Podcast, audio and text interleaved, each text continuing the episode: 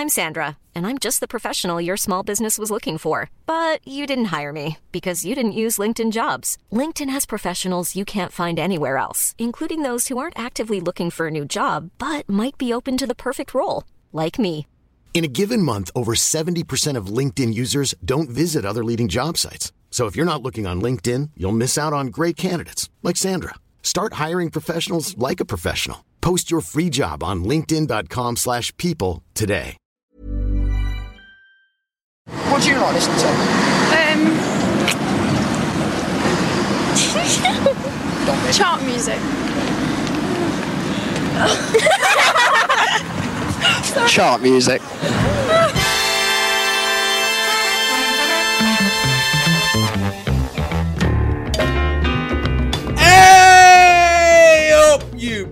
Crazed youngsters, and welcome to the latest episode of Chart Music, the podcast that plunges its fist right up the cow's arse that is a random episode of Top of the Pops, armpit deep. I'm your host, Needham, but hey, enough about me. Let me introduce you to the quack quack to my oops. Those people are Sarah Bee Here I am. and my good friend David Stubbs. Hello, me dears. How are we? How do you do? Well, lovely, thanks. That's a great, actually, it's a wonderfully topical contemporary reference there, the um, arm deep up the cow's arse, because um, it was very much the era 76 of James Herriot, Yes, of it was, and, yes. Uh, yeah, the vet. So that's, yes, that, that's a very redolent image, actually. Yeah, yeah. The first time you got to see a bit of fisting on uh, national television. Absolutely. Ah. Well, you've got enough of that at home.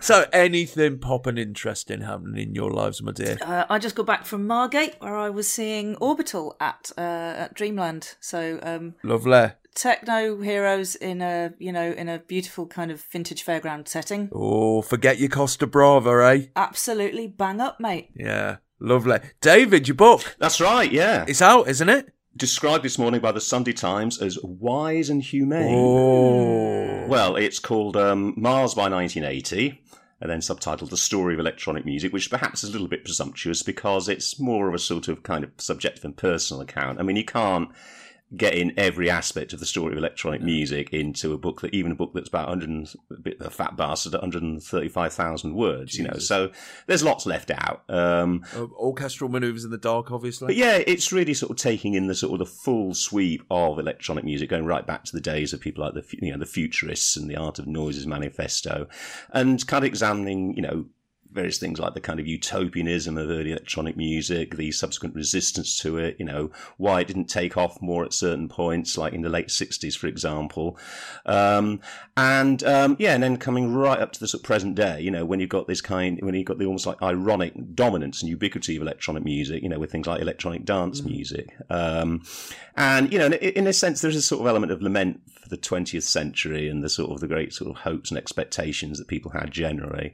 Um, and, you know, this idea that we're kind of, in the 21st century, we're sort of living in a post-space age, really. And, Yeah. um, um, you know, just wondering if there's any way that that kind of sort of early pioneering spirit could be recaptured in any way, perhaps. Yeah, I've actually got a copy of that book right here, right in front of me, David. Thank you All very right. much. Nice one. It's a chunky Nice fucker, one. it? It is. It is a chunky fucker indeed. And it's got some lovely pictures, Yeah. everyone. Oh yeah, there was yeah. Actually, there's some very good pictures, and I think they did a lovely job on the cover. I have to you know commend them for yes, that. Definitely. Yeah, it's very nice. And the reason I've got this, uh, this, this, this copy is because I am going to give it away to one of our lovely Patreon members uh, in in due time.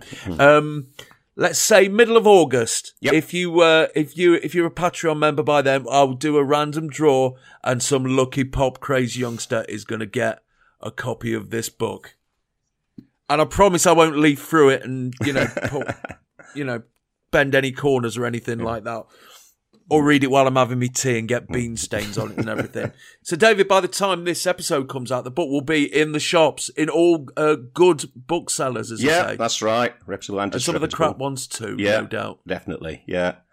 And I uh, do believe you're, uh, you're you're going on a tour, aren't you? Yeah, a bit of a mini tour, but sort of looking at various places, including Bristol, your own Nottingham, of course. So you know, perhaps we can we'll be Well, you looking. know, I might pop along there and see you, David, if I'm yeah, not doing out yeah. that night. Nice one, nice one. Yeah, yeah. It'd be, be nice, wouldn't it? I'll be going to Sheffield as well for the um, Synth Fest and doing something there. Do you have any dates, David? Is there anything hard and concrete? can Actually, n- no, no, not at this. Not absolutely. No, I think October sixth is the Synth Fest. Um, but as for the, um, there'll be sometime in August. Will the um, um, Um, Nottingham and Bristol dates? They're not absolutely confirmed yet.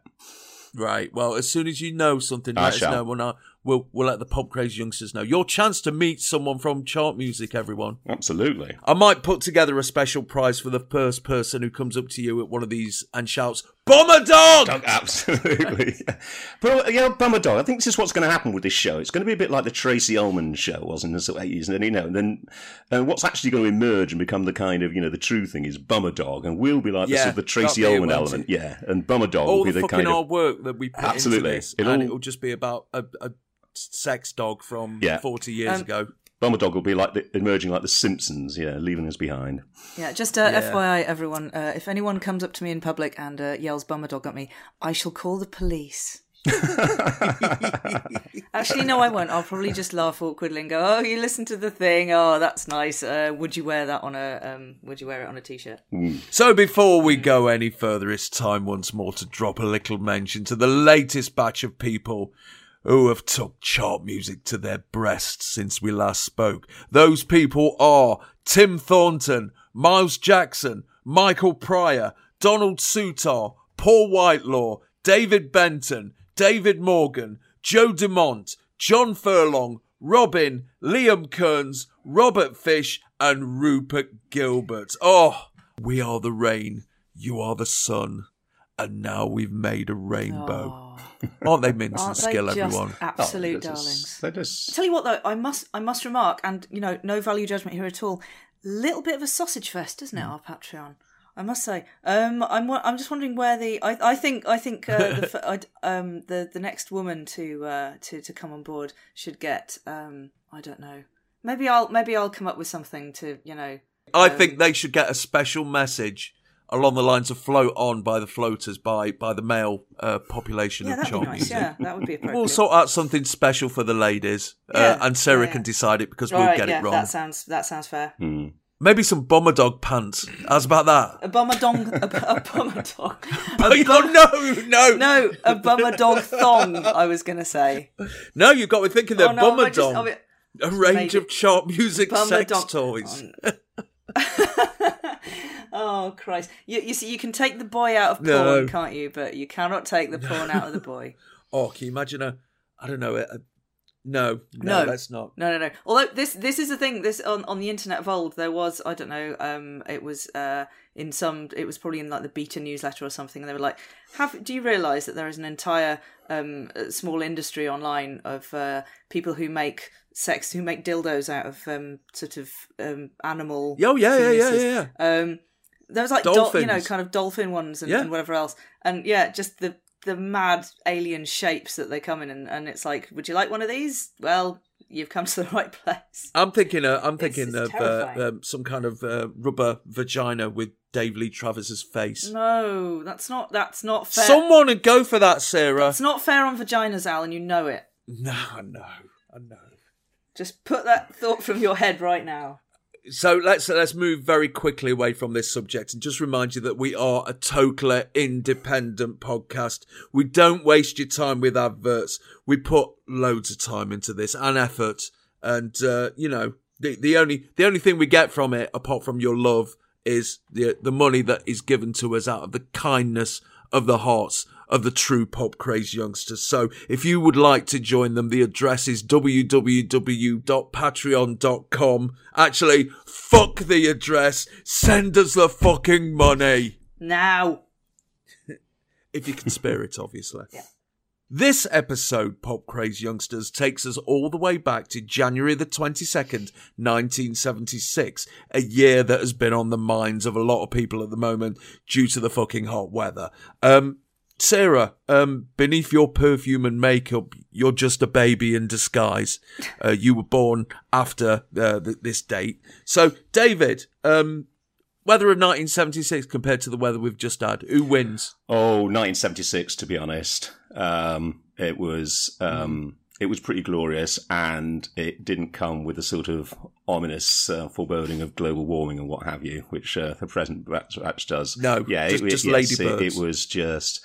It yeah, it was absolutely. You know, being that age, it was prolonged. It was excellent. It was mainly Elton John and Kiki Dee were mainly number one, uh, so I do remember it for that. Also, we got to um, um, look after my dad's boss, uh, Mr. Fred Dover. He had an enormous house in Stalybridge, and they went off on holiday for three weeks, and we house sat for them, and you know we um, got to experience how the other half lived. You know, an enormous garden with a swing in it. Two Great Danes, colossal Great Danes, we had to look after.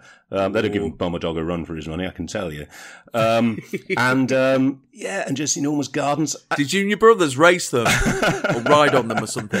No, no, no. We wouldn't. We wouldn't have dared. Really, they they were terrifying creatures. Um, but um, but yeah, and you know, they're just all the trappings of luxury. For instance, they had a device in their fridge that you could pour orange squash out of directly from. Yeah, the No. fridge, you know, and it was just like you know the, the how, people, you know, just the splendour in which some people live, and we availed of it That's for three like weeks. that's like Space 1999 shit. That is. Yeah, yeah. What will they think of next? Um, so I do remember it kind of quite vividly for that, you know, and just living graciously for like three of those um, very, very um, three weeks of that very, very hot summer. Um, Mm. Yeah, yeah. It was. Now, frankly, it, it, it was it was a lot better, really. Uh, Danny Baker tells a story um, in his book about that summer, and um, just like they, went out off to the pub and. Um, you know, an afternoon, and they were just sort of like drinking nicely, you know, getting the lagers in copiously. And the pub landlord um, says, "Look, chaps, um, you look like um, you're spending enough money here. There's, a, there's a tap over there and a hose. Why don't you go and um, play around with it?" And he did. And he said one of the happiest afternoons of his life, just sort of like turning on this cold tap and they're just hosing each other down in various different ways. And um, you know, talk We about made his own fun in them days, didn't we? he really did make their own fun. Sarah, Hello. you, you- obviously you weren't around. You, you're approaching this pretty much cold, aren't you? This episode. So, if I were to say to you the music of 1976, what would you say back to me? I would say easy listening, stodgy rock. Mm. Those are kind of the two quite sort of um, slightly drab and uh, mundane. Uh, you know, the the rock and the soft place between between you know that sort of held up. Those are the two sort of pillars of of of this year. I would say. Um, Yeah. Of course, you know, and uh, you know, punk was was obviously um, you know about to about to blow a big hole in both of them. Um, uh, but of course, you know, the um, looking this up, um, the uh, the Pistols signed to EMI in November, put out um, their first single "Anarchy" in the UK, um, November twenty sixth, and then Yeah. the infamous uh, "Today" uh, appearance um, was uh, December. So you know, it wasn't right Yeah, until the end the- of this year, December the second. So We're miles away from it from the standpoint of this episode, aren't we? yeah, yeah. We're, What have you got in your collection that's from 1976? Um, oh, you know, song songs in the key of life. I discovered came out in '76, Mm. so you know that would be. I don't know if that's the best album of the year, but it's it's getting on for it, isn't it? So It's up there, isn't it? yeah, yeah. So um, I'd have to say out of stuff that I you know li- still listen to and stuff. Um, but yeah, it's kind of a. It's not a fall. It's not exactly a fallow year, but you can you know looking back at it now, you can see that it's it's obviously kind of calm before the storm time, isn't it? Yeah, I mean the um the, the day after this episode went out, uh, Station to Station by David Bowie came out. Yeah, so, yeah, yeah. I mean, there's a lot of things going on, but um, as for the charts, it is a bit it's a bit stodgy, isn't it? Hmm. There's a lot of waiting. We've we've gone way past glam. Nothing's replaced it. Sort of getting some dancey music in, but it's not officially disco time yet. Yeah, and yeah, yeah. punk is just from the standpoint of this episode, you can't see punk coming No. No, you know, we, we, we do still see 1976 as a time when lots of things were going off in the background, but on, on the centre stage, it's a bit rubbish and pantomime. So, as a barometer of what was going on in January of 1976, um, I have got something that would be lying about in a lot of people's houses uh, by this time, you know, in, still in January. Um, the Music Star Annual 1976. So, uh, just leafing through that, uh, the cover, uh, which of course tells you who the big players are. Uh, the main image is Noddy Holder, uh, dressed up as a flowery wizard. uh, then the Bay City Rollers, David Essex, the Osmonds, the Rubettes, and Kenny. That's really weird because all those people were, Isn't it? Yeah, because they were all well past their particular peak at that point. You know, it's really they are just yeah. sort of just, just particularly the Osmonds. yeah, yeah. I mean the Osmonds. I mean, yeah. the Bay City Rollers, they've just come off their biggest year ever, but uh, it's, it's go- they're going to go downhill pretty quickly, aren't they? Yeah, yeah, yeah. That's that's strange. They're definitely kind of reaching for the uh, tried and over familiar there. Right Yeah. at the beginning, on the inner cover, has got a really grotesque photo of Noddy Holder in full mutton chops, um, like sticking his tongue out. He looks, it looks really fucking obscene. It's got a feature called David in Deutschland with suitably Teutonic font. They get a few slide digs in at our at our German friends. David Essex says that he, he likes being in Germany because he never gets bothered by fans. And then it says, but just after our photo man took his shots, David was proved wrong. Around the corner, a mad crowd of German Essex fans appeared, all giving war cries and bombing towards us at a tremendous rate. Ah, ah. Terrible, man. We just don't mention the war music star.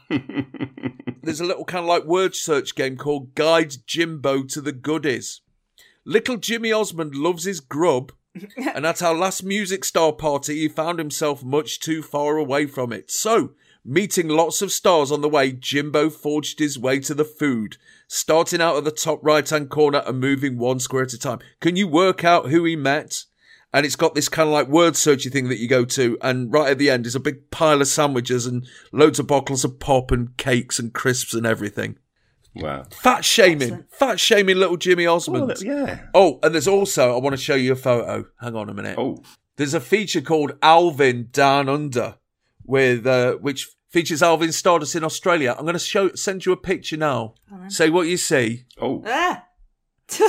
Sarah. describe that amazing Okay, image, um, please. Okay, we have um, Alvin Stardust posing heroically in, uh, I want to say, well, they're not cut off denims. They are actually just standard jeans rolled right the fuck up. So he's. Look at the thickness on those turnips, man. It's like he's got, you know, like I'll tell you what that looks like. It looks like you know, um, you know the things they put on horses, like race horses' knees to yeah, keep blinkers. no, no, not what knee blinkers. No, just like knee pad. They they put like fleece. Oh, yeah. around that. It's like that. Um, and he's sort of he's t- he's caught in the in the in the move of, of sort of turning around to kind of go. Yeah. Hi, hi there. I didn't see you there. And the waves are crashing Yeah. very dramatically behind him, and he's barefoot, perched on a sort of Uh, a slimy rock, and. Uh, And pale as fuck. and, and just and pale as fuck. Well, you know, I've, I've you know, um, we've we've got to represent for the fish bellies, you know. But, Yes. um, but yeah, and the the hair is he looks like Biffa Bacon's dad on a beach, doesn't he? Definitely big effect. Yeah, yeah. Those turn ups, I mean, you can tell those little flares. They're massive, aren't they?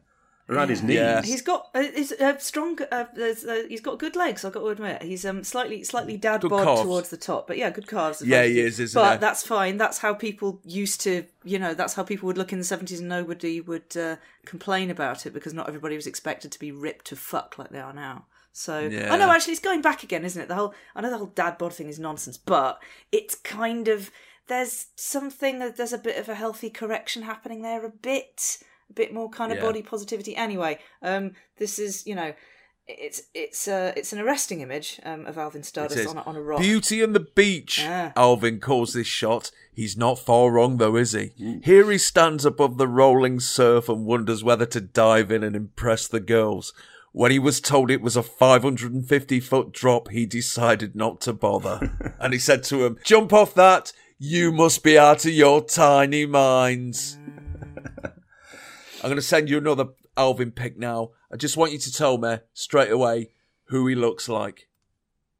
Who does that look like?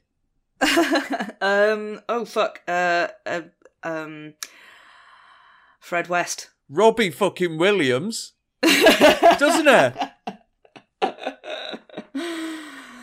Yeah Shocking, Yeah, isn't it? yeah now you say that yeah it's i don't know what that says about me that my immediate thought was fred west but uh, Yeah. sorry sorry alvin sorry robbie as well i guess here's alvin facing a dangerous herd of stampeding bush babies Mm. notice the look of sheer panic on his face and the fist clenched ready to fend off the ferocious bushy-tailed beasties Yeah. I'm not. I've, I, what I'm distracted by here is the fact that they've put a space before the exclamation mark. It makes it look quite Oh. Don't do that. I'm sorry. I'm subbing. I'm subbing you the seventies. Um, it's not. It's not right. One more thing from this amazing annual, and let me tell you now, Pop Crazy Youngsters, if you do see Music Star annuals in the charity shops, buy the fuckers straight away. They are fucking amazing. There's a feature called What is a Fan, and it's a selection of letters, well, supposedly from people saying how mentalist they are about pop music. There's one here from Jocelyn in Birmingham that says, I'm a real fan, there's no doubt about it. When Top of the Pops comes on, I guard the telly like the crown jewels.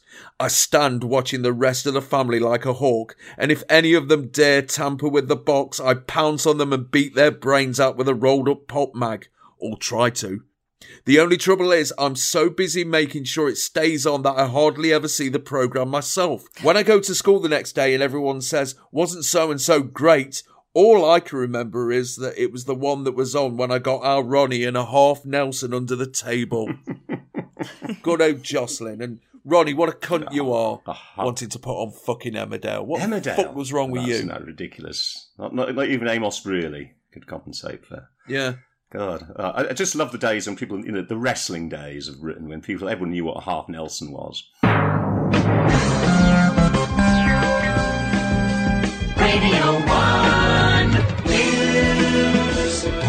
So, in the news this week, Concorde makes its debut commercial flight from Heathrow to Bahrain. A Conservative MP complains in Parliament that immigrants are being taught how to swear in language courses in Oldham.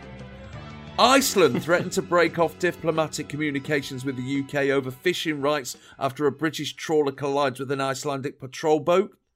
Juventus make an offer for Johan Cruyff. The judge in the obscenity trial for the book Inside Linda Lovelace responds to a description of oral sex by stating, Oh, this is all too technical for me. But the big news this week for me is that a load of Chelsea scumbags put a brick through me nonna's window after a Forest game, which just misses my head and lands on the board of the haunted house board game I was playing. The cunts. Blimey. Sorry, Chelsea, I still hate you. Every time you get knocked out of the Champions League, I laugh. That thing about the immigrants being taught how to swear, that's brilliant, Yeah, isn't it? ba- That's how you. That's that's how you. You know, we are a we are a That's how you learn them. we are a sweary nation. Like, how can you learn to, to live here without understanding, like, you know, our our our um our profanity and how and uh, Traditions, tradition. yeah. You know, it's it's uh, yeah, it's our heritage. Yeah, I mean, God, if you land in, you know, if you arrive in this country for the first time and you don't know the language, the first thing you need to know is when to call someone a twat and when to when to call someone a cunt. Yeah, absolutely. Mm, That's of just base It's- level knowledge. Yeah. Yep. Yep. It's mind your language for real. So, on the cover of The NME this week, a lad in a cowboy shirt looking into a guitar shaped mirror with a granddad looking back at him with the caption, Is your fave rave rock star old enough to be your father? Is rock and roll an old man's game? We named the aged men. Christ. On the cover of the TV Times, John Junkin, Barry Cryer, and Tim Brooke Taylor for the new series of the radio based comedy show Hello Cheeky. The number one LP is A Night at the Opera by Queen. Over in America, the number one single is I Write the Songs by Barry Manilow. And the number one LP in America is Gratitude by Earth, Wind and Fire. So, Ah. David, what were you doing in January of 1976? It was a strange time, 19, you know, 76. I mean, you know, what I was hinting at with that Danny Baker's story early on is that there was just bugger all to do um, in the 70s. People just you don't had cold realise water it. taps, you Well, know. you got, yeah, you got you got a tap, and that was about it, really. Um, you know, you, if, if you were lucky, extremely lucky, you know, if you, you had an orange squash dispenser. But um, and I was talking to my partner um, the other day, and it was just quite instantly, you know, about how I used to um, run around the, the block, you know, the avenue, in the state where I was, and collect car numbers. You know, I had a little notebook and pen, and like I'd go past all of the. Um, you know, that's that every little cul-de-sac, outside driveways or whatever, and I'd just write down the numbers of each car and then put them in a book and then I'd go home. Um, How many cars were in your area? well, I mean, I said, Like three or something? there were- no, there was there must have been about forty-eight. I mean, if you spread out as far as Gascoigne Avenue, you know that, that that number would increase to about you know fifty-three or fifty-four. And of course, a great excitement if somebody new moved into the area. And they're like, oh, there's um, you know, in Vauxhall Victor Um, you know, I love- write that, that, I love that how one you're- down. I love how you're saying like, oh no, it was probably about exactly fifty. and you know exactly how many Oh, cars there were to this day. It would be a number like that, yeah. It would be a very exact number, whatever it is, of, of that nature. But I was telling her this, and she was just, her jaw just dropped, you know, what she just considered the absolute mentalism of this pursuit, you know. And she said, You're obviously autistic, you're on the autistic. And, you know, and then an argument says, like, no, it was the 70s. That was all, you know, and of course, sure enough, I put this up on Facebook, put this out to this kind of, you know, the hive mind, and it turns out everybody else is doing a similar sort of thing, you know. So this argument is like, autism, 70s, autism, 70s. Um, it really was. That was. I also I kept a diary actually at the beginning of um, January 19, January 19th I got a new little diary. And I decided just to sort of write down every little detail of like, you know, got up, had breakfast, um, went collect car numbers, you know, had lunch, went collect more car numbers, every sort of little detail of my day. And I, I think about February or March, I decided that all this was too little information. So I started indicating in the diary when I went to the toilet. So if it was a piss, there'd be like literally a little slash. And then if it was a number two, I'd put a sort of like a thick dot, you know, sort of. And if it had been a particularly large poo, then the dot would sort of be duly enlarged. And I, I wish I still had this diary. Um, but you know, this is You're like a young Kenneth Williams, David. absolutely, you know, but you know, this this is this is how you had to fill your days, um, because you know. and your There were none of these smartphones, that's for sure. You know, I mean, you know, you couldn't like, you know, everybody stares at their phone these days. Well, staring at your phone meant going into the hallway and like, you know, looking, staring at a green thing by the umbrella stand. You know, so just very different times. Other than sort of filling in my diary, I would have been. Let me think. I would have been in um, third year at school. I was just beginning to kind of sag off a bit. I'd been a kind of like academic sort of, you know, absolutely model of like academia in the first couple of years, but I was starting to get a bit keynote, bored, in you other know. words. Yeah, yeah, but then I don't know. I was just starting to slacken off a bit. You know, the collar, the tie, the school tie was beginning to loosen a bit. They'd start to introduce the subjunctive in in the French. You know, we'd have to learn about that, and I just thought, oh, sod this, the bloody subjunctive. Just um, and yeah, and um, yeah, it was it was it was a sort of a hiatus of a time. Really, I was listening to music, but the thing that really changed me listening was later that year when I got um, a cassette recorder for um, Yeah. um, for, for, as a Christmas present. That that that really changed my life actually. Um, but at this point, um, I was still living off my previous Christmas present of Christmas 1975, which was Crossfire. Do you remember that with the ball Oh, bearings? fucking hell, you had crossfire. So yeah. Yeah, yeah. So Oh. fingers were permanently blistered from like, you know, firing that little gun. Um, so yeah, there was a certain amount of crossfire going on, definitely. Um, and um, yeah, that, that that was it really. It was just it was a case of just waiting for something to happen. I think I was kind of experiencing the sort of like genuine genuine ennui and whatever and disillusionment that led to sort of both punk and in its own way Thatcherism as well, I suppose. you know, society just seemed to be in a state of just you know, torpor. Music wise. Just beginning to sort of develop a sort of nascent consciousness, I suppose, about music, even prior to like having a cassette recorder. But you know, the things I I, I, I listened to, you know, I would have listened to Stevie Wonder. I wasn't very discriminating. I mean, Paul Paul Nicholas often gets um, a bad rap on this show um, for his, especially his reggae prognoses. But um, um, but you know what? I was a I was a keen fan of Paul Nicholas. No. to say at the time, I, I was. I can't, you know, I'm not I'm not proud of it. What but, does a fan um, of Paul Nicholas entail? Well, I, I Particularly I- amongst a, young lad.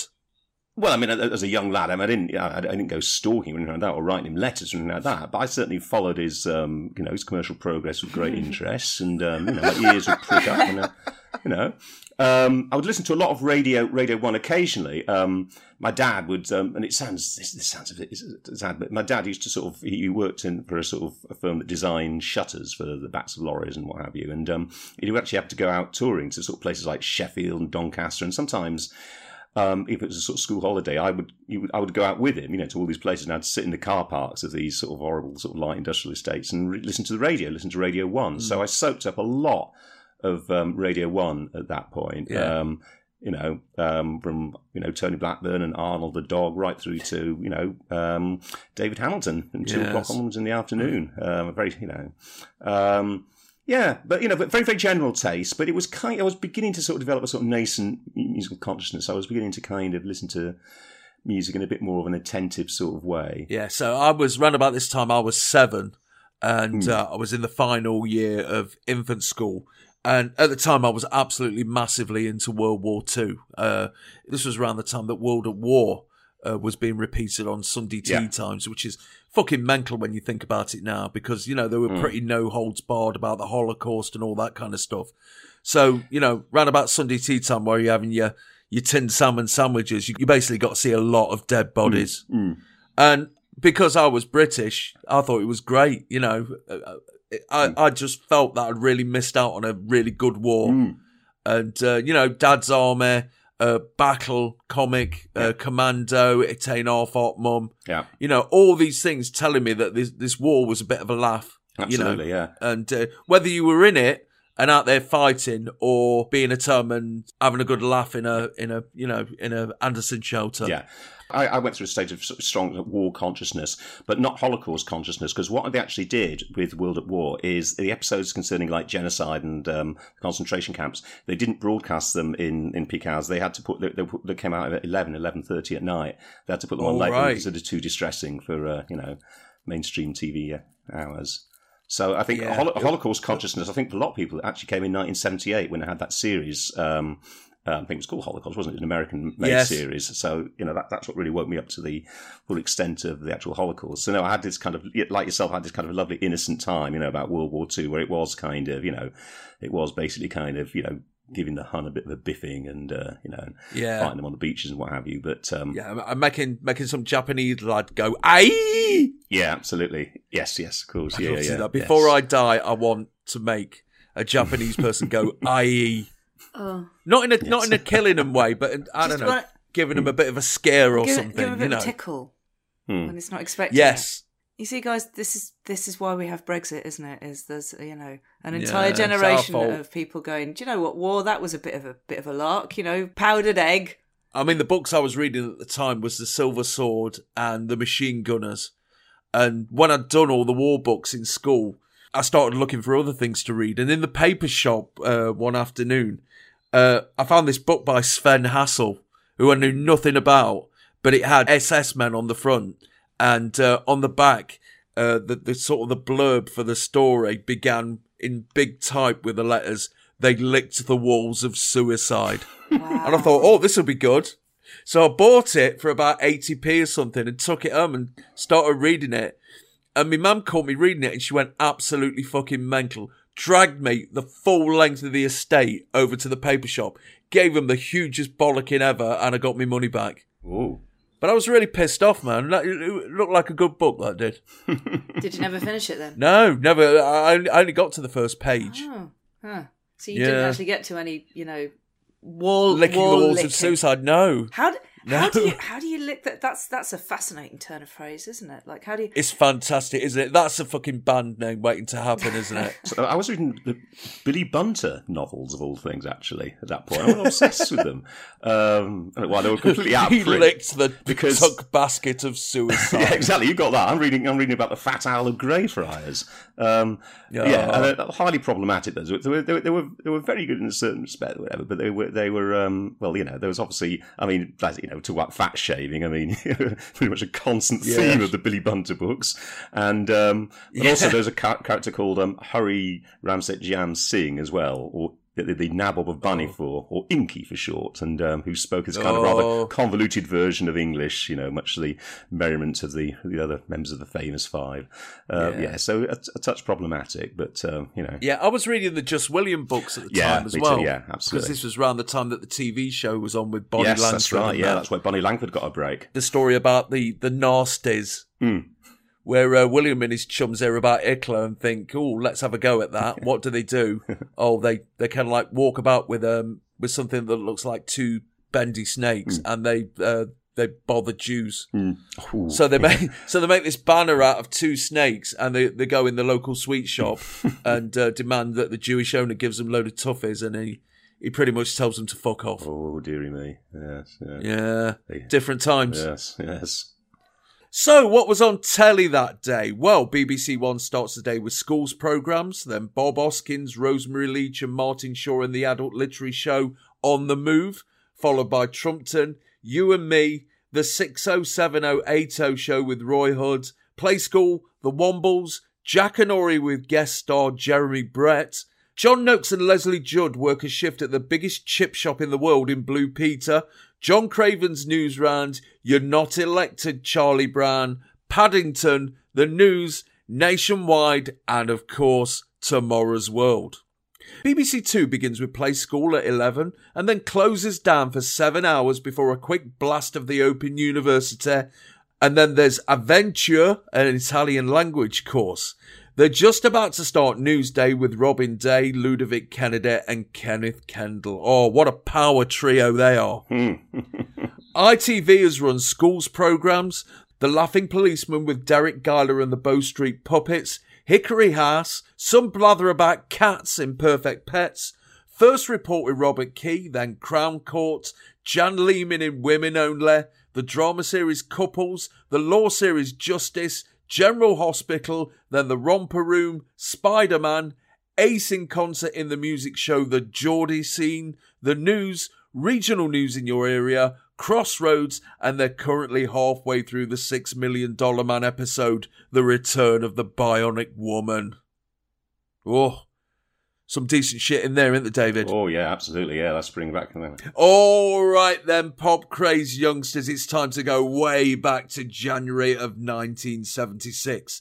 Don't forget, we may coat down your favourite band or artist, but we never forget they've been on top of the pops more than we have.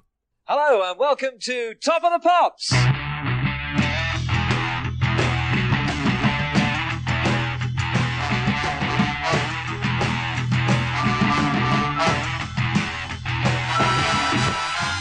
Born David Pilditch in Manchester in 1938, David Hamilton started his broadcasting career in 1959 in West Germany for the British Forces Network.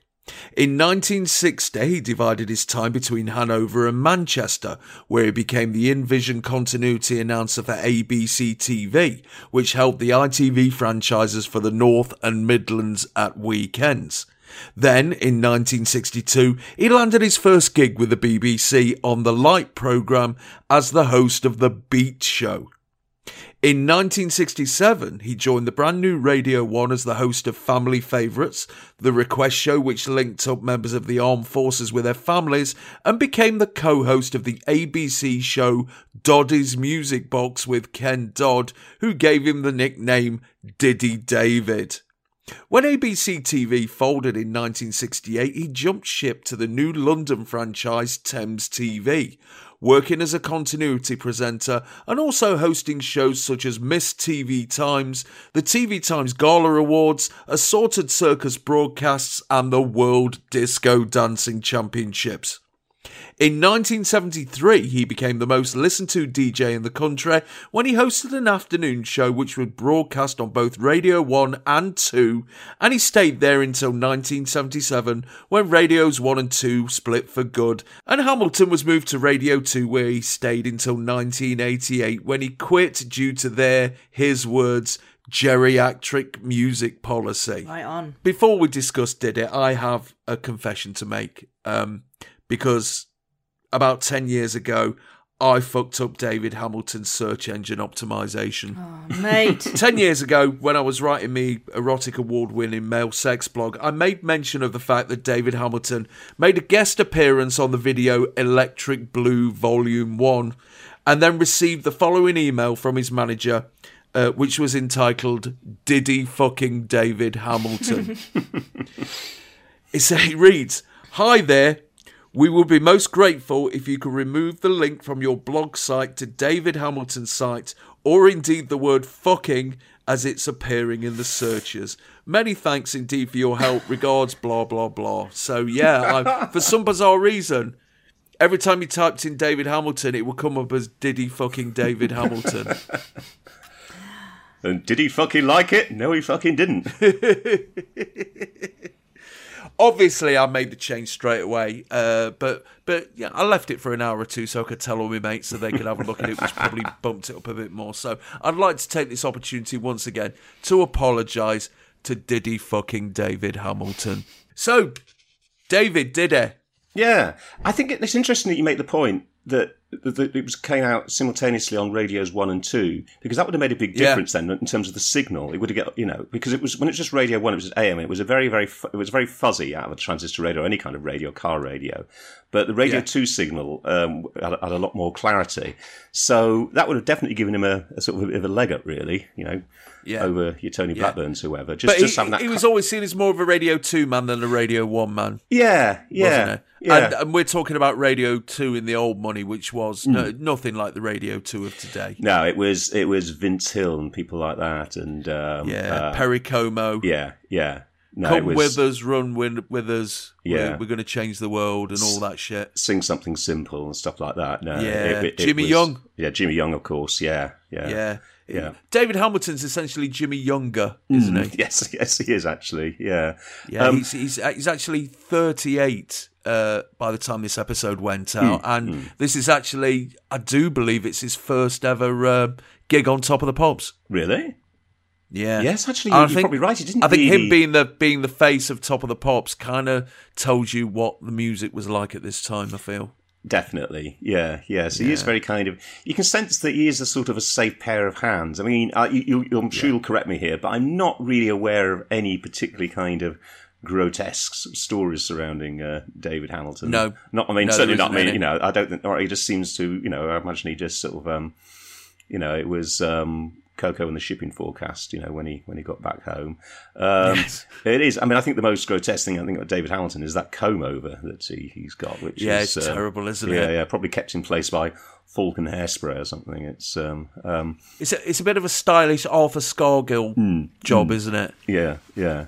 Um, I mean, he, ha- he has a sort of nondescript slickness about him, doesn't he? I think in these, in you know, in this particular show. But but there's definitely, but he, you know, he is a bit of a kind of a blank in in many ways. And yes, and I think he's it is pretty apt that he is. Um, you know, putting the, you know that he is presenting show at this particular time. You know, there's no sort of false pizzazz really. You know, top of the No. pops is what top of the pops is at this point.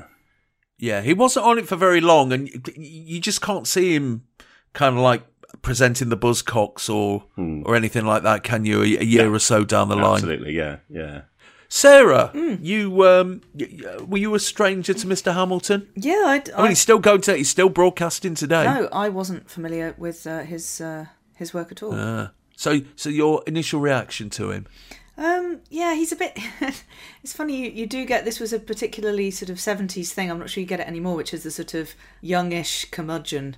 You know, it's like people. You know, when you were like being 38 in 76 was not the same as what being 38 is No. now. You know, and that is a sort of. Uh, you would kind of lean into the. Um, you know, by then you were you were well into if you were a bloke, you would you would have to uh, be considering you know how you would be as a as a grandfather, and you were sort of in the, well in well into the uncle phase, you know, bedded right into sort of the kindly uncle thing. So yeah, it's a Yeah. it's a little bit yeah. And whenever you go, oh, he was thirty eight, and it's like really wow, you know, because uh, Yeah. you know, it's not that he especially looked older than that, just kind of acted older than that. But um, yeah, he's he's he was all right. He was because I was um, it's terrible, isn't it, that um, the standard now is always like how how creepy are they? And if they, Mm. the longer they continue to not be actively creepy, the better. You're kind of like, yeah, he's not, yeah, he's all right, not too creepy. Mm. So there's, a, you know, just the, the kind of standard slight oiliness that was required of any sort of male presenter at the time. I think. Unctuous. Yeah, I think. I think I think that's right. Yes, he is a little bit creepy in places, but that was yeah, that, that was kind of mandatory at the time. you know, Yeah. it was like, uh, Slightly oli- oleaginous, is it? Uh, yes, Yes. yeah. I mean, of course, D- David Hamilton is. was- I mean, in one of his best moments is um, in the film Porridge, um, which actually came out in 1979. Remember, he, well, he doesn't appear in that, and that's the whole point. You know, he's meant to be. You know, there's, he's supposed to be Diddy David Hamilton's coming up. He was supposed to be part of the Celebrity Eleven. That's gonna come up and right, play with them. yes. And of course, you know, the, the, all, all the big celebrities, including led by Diddy David Hamilton, um, you know, he, he, they, let, the scene down, and he's replaced by the weatherman from Anglia TV. That's uh, right, much yes. To the disappointment of uh, Fletcher and, and co. Um, yes, actually, remember him most vividly for that. Actually, his his treacherous non-appearance in the Celebrity Eleven in uh, that's supposed to go Yeah. to Slade Prison. he's more of a presenter than a pop person, and he'd be just as happy doing a, I don't know, a fishing show or something like that. Oh, definitely. I mean, he's he's that sort of professional, you know, and he seemed to only kind of have one mode. I think just one one setting really, kind of across Yeah. the board. He's that guy wherever he goes, you know.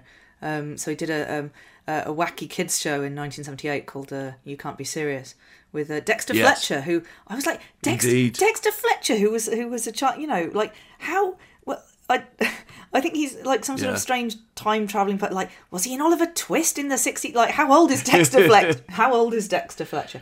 Um, so yes, and it was like a sort of you know um, a zany a zany kids show, and he was there kind of doing doing a zany bit, but it, it just it was sort of painfully unzany, really.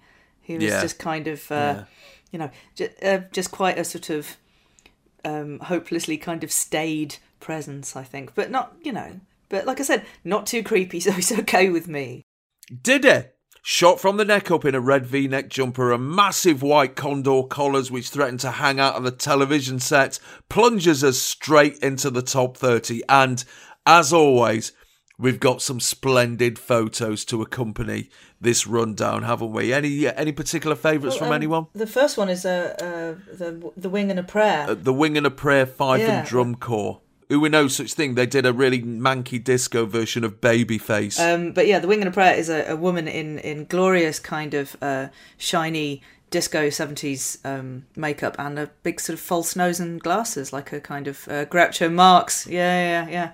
Which is and and she's completely Yeah. deadpan and just kind of looking in this sultry way through these ridiculous glasses. Like, Yeah. there's there's an arresting image. I, I like this. yeah, where the fuck did they get that from and why? But that's I don't want I don't want to know. Nobody nobody write in and tell us. I don't I don't actually want to know. No. And by the time you get into the top ten, you've got Billy Howard. Just looks like a kind of a passport photo that he's like, Yeah. Oh God, Billy, Billy, we've got to we've got to send in a picture to Top of the Pops. Oh no, and that's like all he's you know. He's dressed like Stan out of On the Buses. Yeah. He's got that big roll neck thing going on. And it's too low down as well, so like his name kind of goes. There's like space at the top where his head, you know, and then like Yeah. his name, his name kind of covers half his face when it comes up. the picture composition is fucking awful, isn't It's it? so bad. in the rundown. I mean, it is a bit like as it is often the case with Top of the Pops. You know, when you go, they go to the kind of you know the fairground attraction, and they've got the um, you know, the, the, the prizes are always enormous, great teddy bears and things like that, and like mini cars and stuff like that. And what you actually get when you hook the duck is you know a sort of like six inch by three inch piece of crap. You know. Um, there's none Yeah. of that, you know. It's almost like this, this rundown. I mean, it's like Paul Simon, David Essex, the Walker Brothers, Roxy Music, Laurel and Hardy. Yeah. And then I thought, oh, well, not Yeah. none of whom will be appearing on the show tonight. No, Here's what you could yeah, have what won. Yeah, they? yeah. Um, It's like Bully's prize board, isn't Yeah. it? Yeah, it's true. There is a slight slight sense of foreboding, isn't there? Kind of going, who's it going to be? Because uh, you know the the format here, obviously, kind of giving everything away up front, including up to and including the number one. Yes. it just shows how how things have changed now that you are, you know, audiences have to be there has to be a tease for everything. You know, what's going to happen now? Come back, Yeah. you know, uh, come back after the break, or, or you'll never know. And this is just like, yeah, we're going to tell you what the number one is. It's like, God, don't aren't you worried that people are going to switch off Mm. Yeah. and go about their business? You know. Yeah, because I mean, at this time, I wasn't aware of the music press or the new chart rundown in next day's papers. So for me, Top of the Pops, it was the first time I got to see the charts. Yeah. And yeah, spoiler alert. You could look away though. That, that what they should have done is the announcers just said, you know, like a footy thing. It's like, oh, okay, right. So this was the thing you would. Well, that's what I always used to do. Look away now. Yeah. When it got down to the top three, I would always look away. Yeah. The other pictorial highlights that I noticed were uh, Roxy Music have suddenly got a couple of models draped about them. Crispy and Co. sitting on a wall looking like disaffected youths. Uh, sheer elegance live up to their name once again with massive polka dot shirts under happy shopper Burberry waistcoats. ELO are posing as if they're in a football team for vagrants. And yes, Billy Howard proper Stan Butler out of on the buses job there. And like you said, Sarah, yeah, I mean the the, the picture composition's fucking awful because they would just slap numbers and words over people's faces. Well, what could you do though? I mean, you know, you just have to work with what what you have. Terrible. Imagine if you're in a band and you're in top of the pops for the first time, and your your face is obscured by a number thirty-two Yeah. or something. Well, number twenty-two. Yeah. Well, especially if yeah, it's like that. That would then be you know what people in the future would, would see, and that was all. That was all that would be. That was all that would be left of you to you know show to future generations is your Yeah. face with a sort of you know, but with your your your your uh, your tentative smile obscured by a great big neon green W. And there's a lot of old stuff in the charts, Yeah, it isn't was there? not- What's a Laurel and Hardy doing there? Oh, that was Trail of the Lonesome Pine, which was nearly the Christmas number one. Oh, blimey. Chubby Checker, Let's Twist Again, Yeah. and the Twist double A side. Small Faces, Itchycoo Park. Yeah. It was a very there was uh, while there was not a lot happening. There was a lot of there was a very retrograde mood to the year. Actually, I think this was the year. There was a big year for the Beatles. Actually, a lot of um, Britney issues and the films all being on telly. So um, the Beatles were very much a big thing. It's just a sort of pa- pause and something. It's just like the history, you know, the, the, the velocity of like the kind of rock and pop are beginning to sort of run down a bit, and it's just beginning to point where we can start to look back to the kind of the, beginnings. You know, your Elvises, your Ev- Everlys, and and what have you. Um, so there's definitely a very retrograde, you know, almost sort of postmodern type mood about about pop at this time. You know, people are just really waiting around for the next thing to happen. And will that next thing happen on this episode? Find out, Pop Craze Youngsters.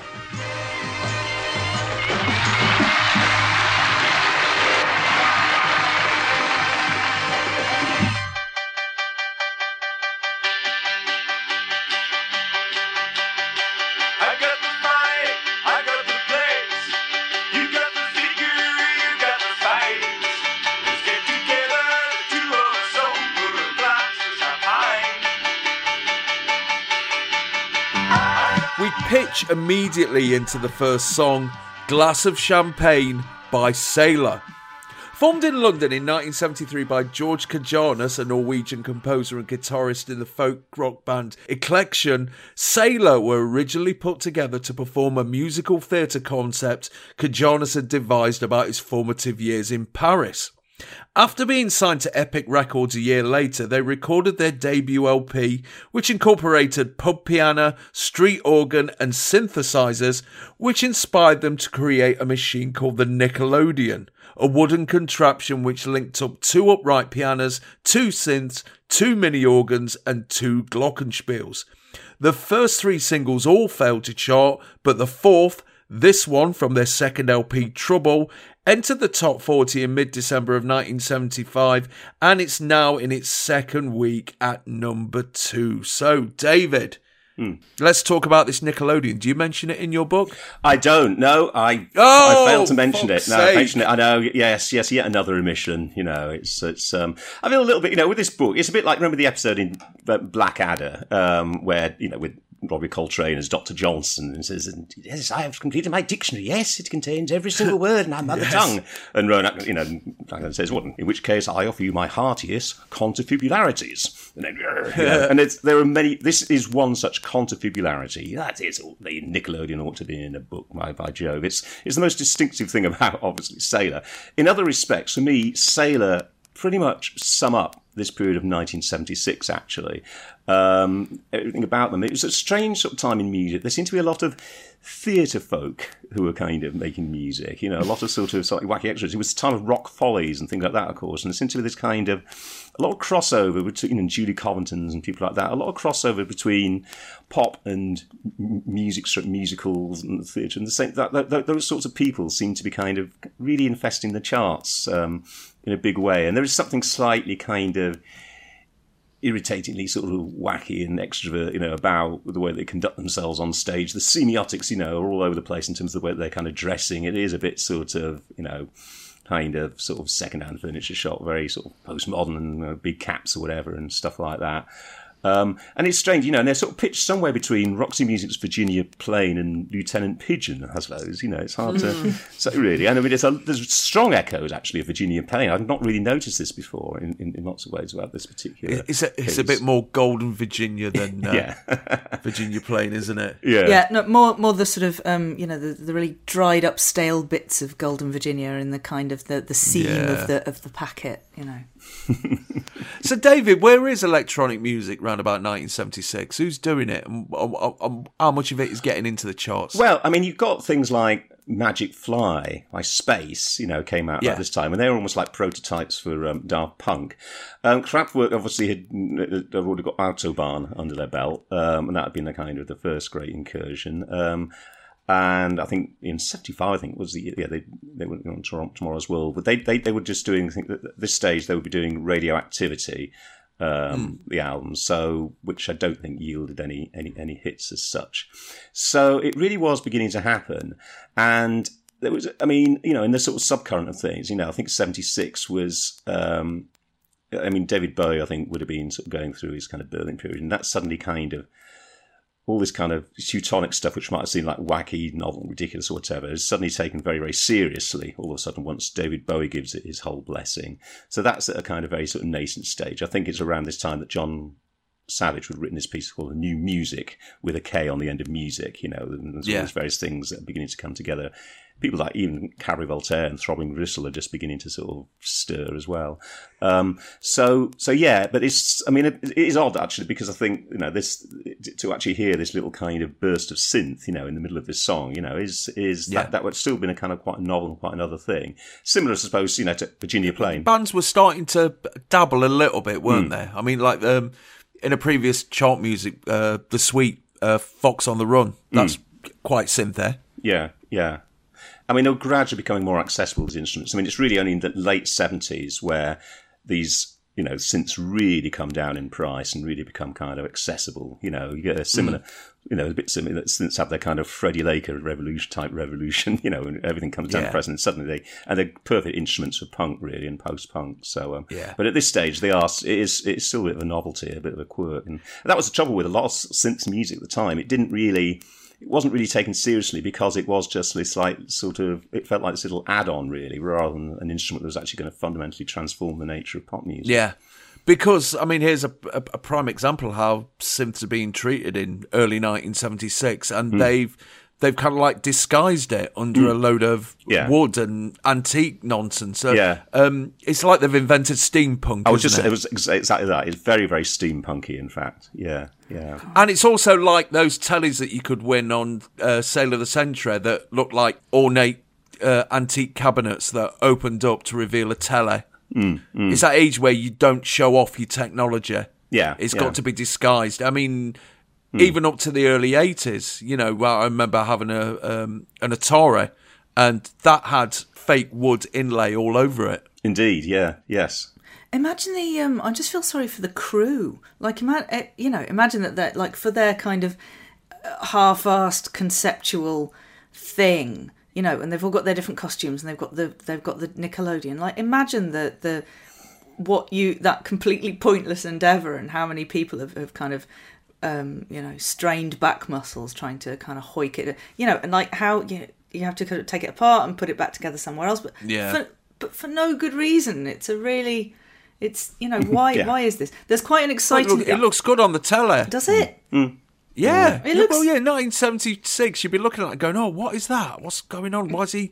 Why is he hitting it on the side?" Because one of them steps off. There's like a bass drum yeah embedded into the front of it, and he makes a point of going off and giving it a good Yeah, old thump twice, every now and then. Twice, um, at Yes. least, and and and kind of with with a uh, with with much ceremony, and kind of getting up and going, oh, I'm going to do a thing. Oh, what am I doing? I'm hitting a bass drum that's part of this Yeah, yeah, yeah. kind of monstrous thing that shouldn't be that we have seen fit to absolutely foist upon your eyes. I think Sarah, Sarah gets it right there. For what reason? I mean, it, it seems to be. I'm sure that they kind of applied themselves in all kinds of ways in terms of songwriting and in terms of building these machines and th- picking up the costumes. But at heart, there's just something utterly whimsical about the whole enterprise of a group like Sailor. I I love absurdity. I love um, I love the ridiculous. I love things that don't have an explanation that come out of nowhere. But you've got to do that right. You can't just go.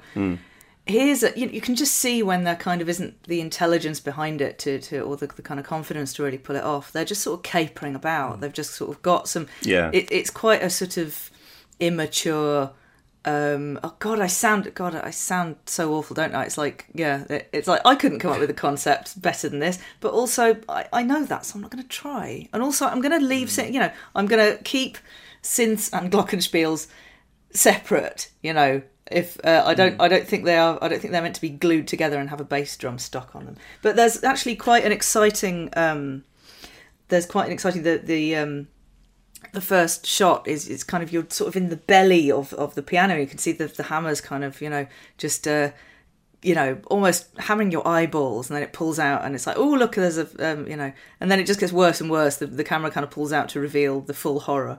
But uh, it's a good Yeah. it's a, it's a nice you know it's a nice opening shot. I do like um you know an exciting kind of instrument close up on uh, to start top of the pops off with. It's always a it's always a good way. Yeah, uh, but uh, the, the flaw I see in this is that if you are into this song, it's going to inspire a lot of the pop craze youngsters to start miming on their dad's drinks cabinet, and and then you know thumping the side of it, and you know breaking loads of glasses and stuff like that. I, I, I Camp, just Campari problems flying left and right. You know all those tumblers fucking saved up from the garage.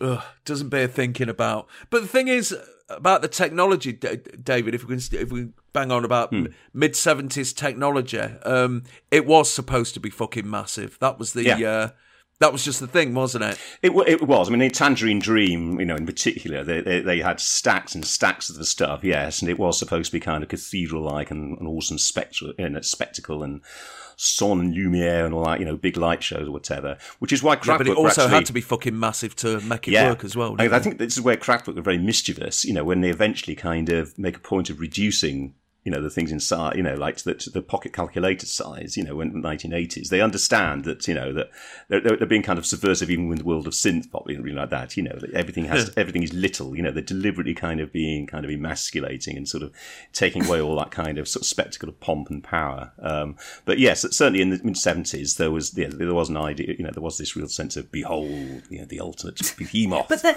there's a difference though between you know the uh, between like a you see now I, I've I, you know like when you know how to pronounce a thing properly but it makes you sound like a twat. David, how would you pronounce you know the, the sort of large modular synths with uh, its um, four letters the the middle Moog, that. Moog, Go on. no, uh, Moog, Moog. Moog. I just wanted you to go Yeah. first. So that I, because Yeah. I, you know, it's like, well, of course, there's a, there's a great difference between a, a Moog and uh, and and this this abomination. Um, anyway, there is. So I, I would re- repeat that, but just in my my own voice. Um, like, don't just you can't just bolt one thing onto another thing. This, do you know what it reminds me of? It reminds me of when Homer Simpson becomes a, a conceptual artist because he got in a rage and and failed to put a barbecue together properly and it's just this kind of horrible Yes. tangled mess in some concrete that's what this is Yes. and oh yes and I, I have down here that it's um the the piano being robustly pummeled by apparently ken dodd's jolly nephew it's all, Yes. they're, they're so bloody jolly so- This is just it. stop. Yes. And it's annoying. It's, it's that irritating quirkiness, and it crops up again a lot in the kind of the new Yeah. wave era, just after punk, you know. And it's just like Mm. sort of stripy trousers and um, people Oh, wearing coloured rimmed spectacles and stuff like that. Yeah, and it's just you know that kind of wacky, spiky, quirky, pre-Colin Hunt type sort of zaniness. Yeah. also, I must point out, and this is something that I've noticed uh, that I noticed throughout this episode. Everyone looks in the camera, and I will come back to Mm. this. But these guys are kind of, you know, staring into the camera, going, "Watch me, watch me! I'm going to do a thing. Here I go." Yeah. And Yeah. One way or another, Yeah. everyone has obviously been told look in the camera and it's quite unnerving Yeah. because some of them will will sort of you know you can you can feel you're being uh you know you're being made love to through the camera it's like no i don't want to be made love to don't do that so Yeah. Yeah, uh, uh, told to look into the camera by who though, Sarah? The the uh, the, the floor managers or their I don't know their managers, you know the band managers. i don't know Put yourself over. This is just what this is. Uh, go on, love. Put yourself over. Um, but this is this is obviously this is the the you know de rigueur in 1976 is like Yeah, connect. s- connect, Connect with the youth. and you can see how uncomfortable some of them are. Anyway, Sailor clearly are are not uncomfortable with this. They are quite happy to. I'm surprised none of them actually leap up and kind of grab the camera by by its cheeks and give it a little shake. You know. Yes. Let's talk a little bit about what they're wearing because I'm di- very disappointingly the band's called Sailor. Only one of them's really bothered, hasn't he? George, hmm. the lead singer. Hmm. And I, and I must say that somewhere in Bushey, uh, a 17 year old Simon Le Bon is looking at this performance and going, "Hmm, interesting look." Doesn't he look like Simon Le Bon? yeah, yeah, uh, yeah. There's some. It's a bit. That's a bit- bit rough. it's Sort of uh, early uh, 80, 82 Simon Le Bon. Elements of some of Dexy's worst excesses, actually, as well. But um, There's kind of a, there's a selection of, of, of sort of jaunty caps, which Yeah, there's, uh, one of the uh, one of the uh, Nickelodeon players is is is full on Chas and Dave. The other one looks like he's going to the Oval to watch uh, to watch a bit of cricket, and the drummer's just not bothered at all. there's a sort of there's a bit of a um, shades of the man from Del Monte in uh, in your man who Definitely, who's really the guy who's definitely. really happy to be hitting a drum a couple of times on telly. Yes. Um, yeah, it's so. Mm. I've just got. Re- I'm, I'm just looking at my notes here. This is so jaunty. I hate it. Sorry. Yeah, and that, that's that's pretty much the opinion I had when this when this song came out. I mean, the, the the thing I really didn't like about this song was it was going on about having a glass of champagne, and I'd had my first glass of champagne uh, that Christmas, and it was shit. I fucking hated it. Uh, I'd sooner sooner have the froth off me me dad's pint. Champagne was just like really crap Alpine pop.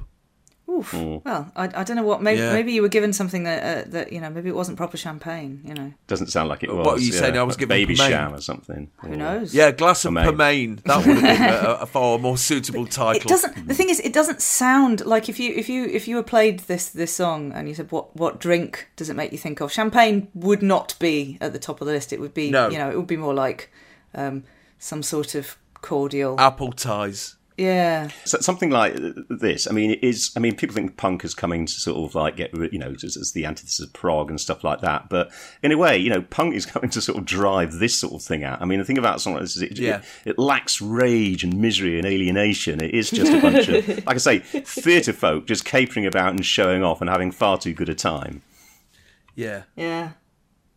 Um, I have to. Um, here's a, here's a, a detail that I feel I should point out. The set is incredible. Obviously, that's nothing to do with them, but they've got this fantastic um, kind of pyramid of lights behind them, and then these sort of great big orange sort of. Uh, I don't know what they're made of, but they're kind of big dramatic stalactites um, sticking sticking down towards their heads, sort of looming over them like uh, like kind of.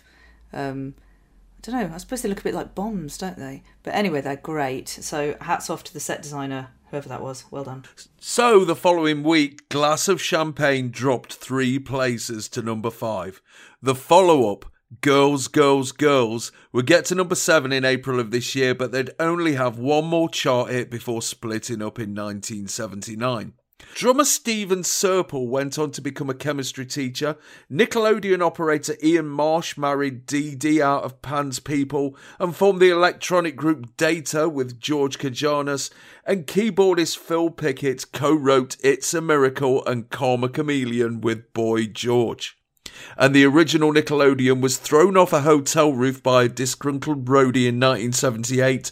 But when the band reformed in 1991, there have been seven much lighter versions of it. They threw it off the roof. I hope they. I Yeah. hope they kind of warned people first. It's like mm. you know, you can just imagine the headline: Seven dead in Nickelodeon horror. Yes.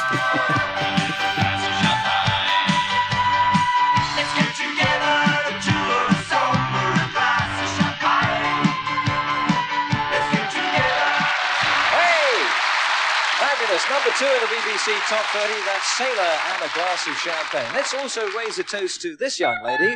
First of our new entries on the programme today, and for the first time at number 22 this week, the lovely Barbara Dickson. Her version of an old song called Answer Me.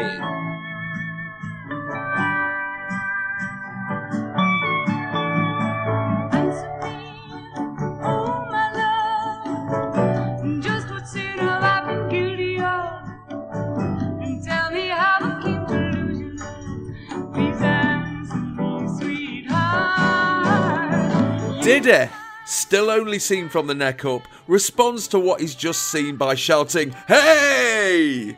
And then, like the link master he is, asks us all to charge our glasses for a lovely woman, Barbara Dickson, and her song Answer Me. Lovely lady, I think you'll find. Lovely lady. It's always ladies and yeah. yeah. Thank you. A young. It's a lovely, a lovely young lady. You wouldn't call a woman a woman, would it? It'd be a mm, lady. Sorry, yeah.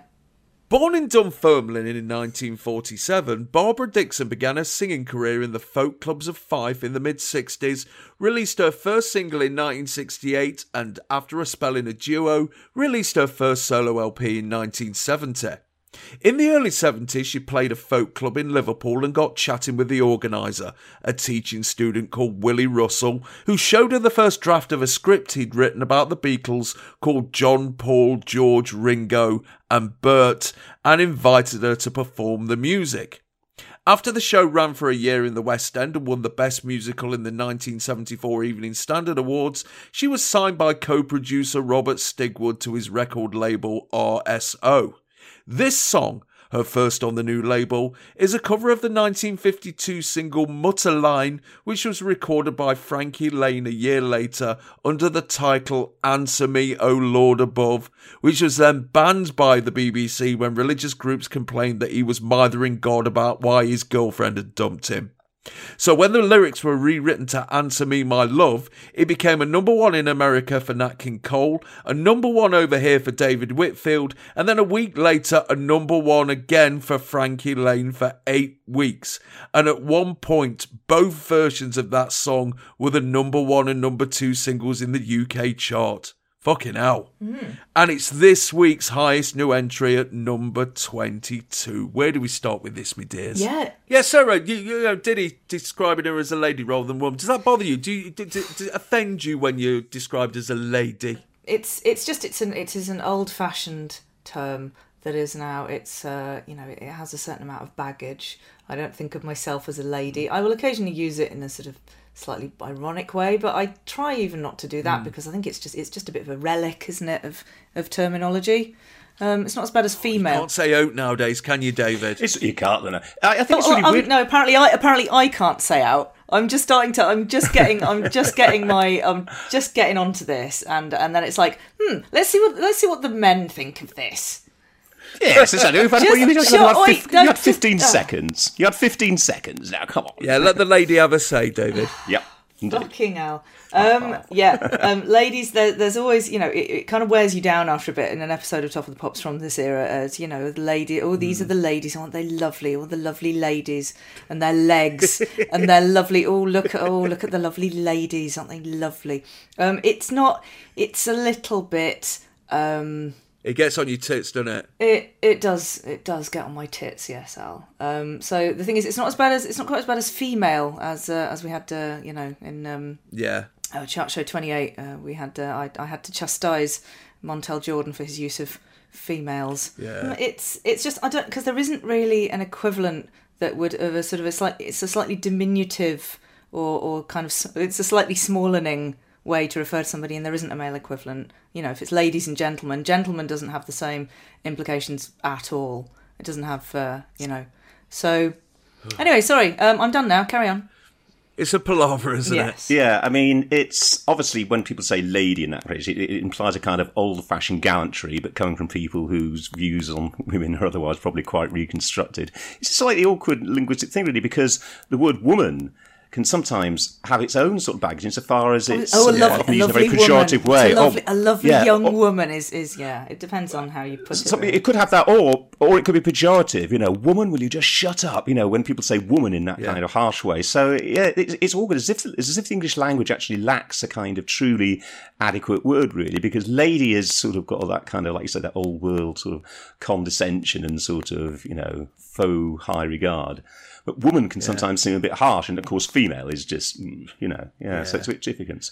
But This thi- is pretty much the conversation that NWA had when they were starting their career, wasn't it? Mm, I'm That- sure, yeah. Probably They had a really big discussion about, oh, how best to. Mm. We can't use that word. We can't use that word. Let's no, no, let's try this word. Mm. Let's now let's raise a, cha- a glass of champagne to this fine ass young bitch. Yes. Yeah, I know. I, I understand. It is. It's a. It's a. It's a minefield and a tightrope and all of those things. But I mean, there's nothing wrong with the, a- with anything else. It's not the words themselves. It's it's it's the what they've kind of been infused with and what they've uh, collected along the way and how they've become um, sort of bent into shape or bent out of shape. So um, yeah, it's it's a yeah, it's an Because I'm trying to archaism, think- but it's not it's not the most offensive thing. It's just a. It's like I said, it's No. just a bit of a fossil. So okay, yeah, because I'm trying to I'm I'm trying to think of Janice Long describing I don't know Ryan Paris as a as a lovely gentleman, but but she just wouldn't, would she? No, no. Um, gentleman is quite often it's quite often it's used in the context of Asians, or whatever you know, or or, or or or black people. Sometimes if people want to sort of seem exaggeratedly unprejudiced and say, and then yes, and then I had a nice talk with an Asian gentleman. Um, quite often, Oh. yeah, using there's, there's that context sometimes. Um, Yeah. I would say that Barbara Dickson is maybe sort of in the seventies somebody's idea of a lady or whatever, somebody with a certain kind of sort of class and grace, and not one of these um, not not one of these strumpets that you get, of course, and um, you know, no, no hot pants or anything like that. Um, No. So, um, I mean, Barbara Dickson, she would have. Um, I mean, you say you know, two Ronnies. It always used to kind of irk me, or whatever. you. You'd be kind of guffawing away at the two Ronnies. Or, or you had the same with things like the Tommy Cooper show where they'd you'd be interrupted by, Yeah. you know, but you'd be guffawing away. You know, they'd have, you know, Piggy Malone and Charlie Farley and going to Paris and sort of travelling down La Rue de Remarques, you know, and I mean, all this kind Mm. of, you know, punish sort of glory. Um, but it was like, no, no, no, you can't, no, no, let's not, let's not have too much of this laughter. Um, you know, we can't just go all the way through the comedy. let's That calm it do. down We now. have to have calm down, but have to have a nice, sensible, you know, we have to sort of like, you know, sort of gather yourself up from the aisle and sit sensibly and listen to some nice, some nice song, songwriting. It was almost like, you know, the, the, the, the fun, you know, the, the function, you know, seemed to be to kind of, you know, let's not get too carried away. Let's have too much fun. Yeah. It's Um, like when the Rolling Stones played that slow blues jam in Hmm. Altamont. Yeah, yeah, yeah. You know, and it's just like, why not just keep up the velocity? Why not just keep have the comedy running right through? You know, Yeah. it, it just um, it's just this kind of mandatory sort of mumsy sort of sensibleness. You know, and it's oh, floral dresses and Shake n' Vac and gravy and neck curtains and the Archers and Kay's catalogue and you know and cups of tea and you know and like you know tidy up now, tidy up. It's time for Barbara Yeah. Dickson. I'll tell you what, though, I do think um, you you can describe. I think it's it's a fair description to say that uh, Barbara Dickson is, is indeed lovely at this point. I, I thought she is she is lovely. She's got this amazing giant Yeah. hair. She's got this giant sort of poof of, of hair, um, and um, Yeah. incredibly It's a bit Bieberish, isn't it? a little bit, but she's got you know very shiny Yeah. red lipstick, which um, you know I've, i most women would admire as as something that is quite hard to achieve. Red lipstick for some reason. Yes. I don't know why this is, and I probably said before, but red lipstick is really difficult to apply and keep straight and everything. So I haven't bothered even Is it? trying for years. Yeah, well, it, it goes on your teeth and like it's because it's so bright, and there's the it, like any if you if you stray outside the lines whatsoever, it you can really see it, you know, from from space. So uh, yeah, I've, um, um, and and she's got you know her her very she's got beautiful telly teeth as well, very like white shiny Yeah. teeth, and um yeah, and like I said, is Nice flowery dress nice flowery dress and uh, very good posture as well at the piano. Um, Yeah. She she looks to me like a really, really nice teacher who you have a bit of a cry with on your last day of leaving infant school. Yeah, that's a that's You know what I yeah, mean? Yeah, yeah, yeah, absolutely. Um, and she's very and again doing the staring straight down the camera thing, but not in a way that I minded. I didn't feel, you know, I was quite No. happy to have this level of intimacy with Barbara Dickson at this point. Yeah. Yeah, extremely confident. And again, David, you know, hmm. you talked about theatre, hmm. theatre folk. Here's, hmm. here's, here's one of them pretty It's not much. the same kind of theatre, Yeah. though, is it? No, but this has actually got to the dance, isn't it, really? By, by doing stuff on in a play. Yeah, I mean, I'm sure that she's an exceptionally nice person. I'm, you know, it's. Um, I'm She is. absolutely certain of it. Absolutely certain of it. And I would feel like an absolute heel, you know, if I ever kind of met her and like, you know, and I'd said all of this and made it kind of dis- disdainful. Did you not like the song, David? Um, well, I mean, the thing is, it's like it's a very capable performance, but uh, again, you know, it has that kind of thing. You know, everything, you know, she hits right notes, whatever. But there's there's there's no real sort of soulful kind of content or inflection about it. There, there's no sort of strangeness or allure about it. It's just very sort of sensibly and capably put together. You know, like a piece of MFI furniture or something. I, it's sort of easy. It's an easy listening with a little tang of country. There's Yes. a little lap slide in there, which, and I am a big fan of the lap slide. I have to say, um, it, it always used to.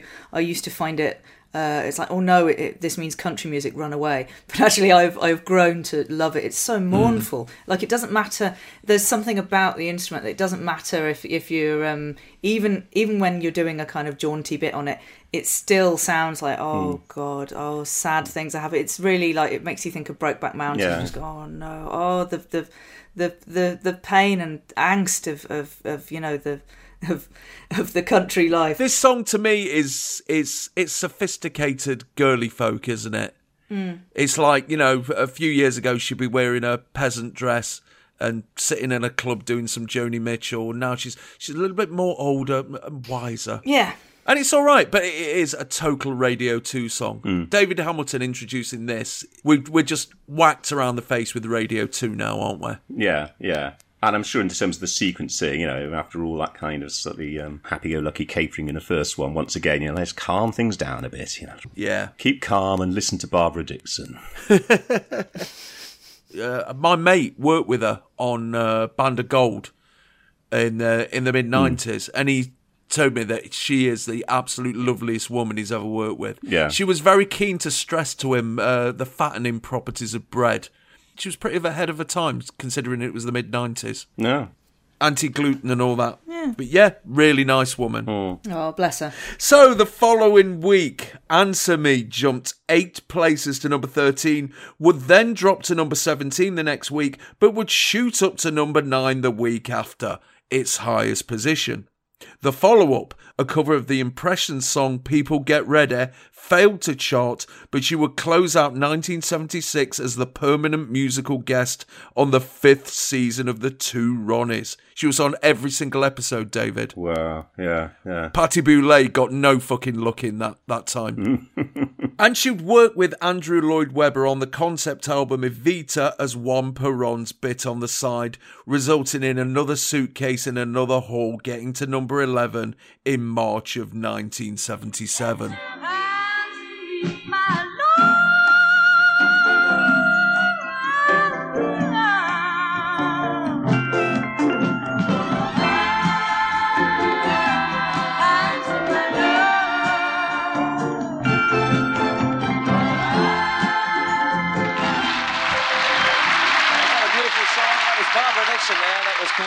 Answer Me. I think we need a little sunshine in our lives, right? And here's the sunshine sound of Osibisa and Sunshine Day.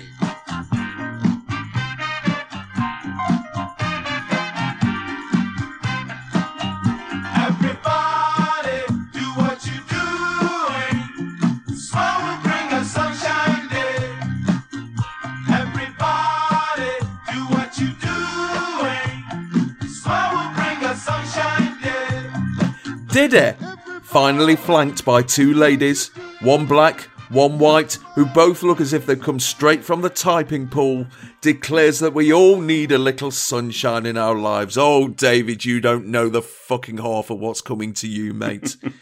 he introduces Sunshine Day by Osibisa.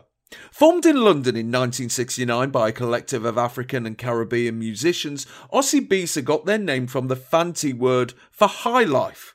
They spent the early 70s recording six LPs, becoming a regular on festival circuits all over the world, but they never troubled the charts in the UK until this single, taken from the 1975 LP Welcome Home, was put out, and it's a new entry this week at number 23. Now, first question Africans in the charts really didn't get any in the 70s. Yeah, I Why mean, is that?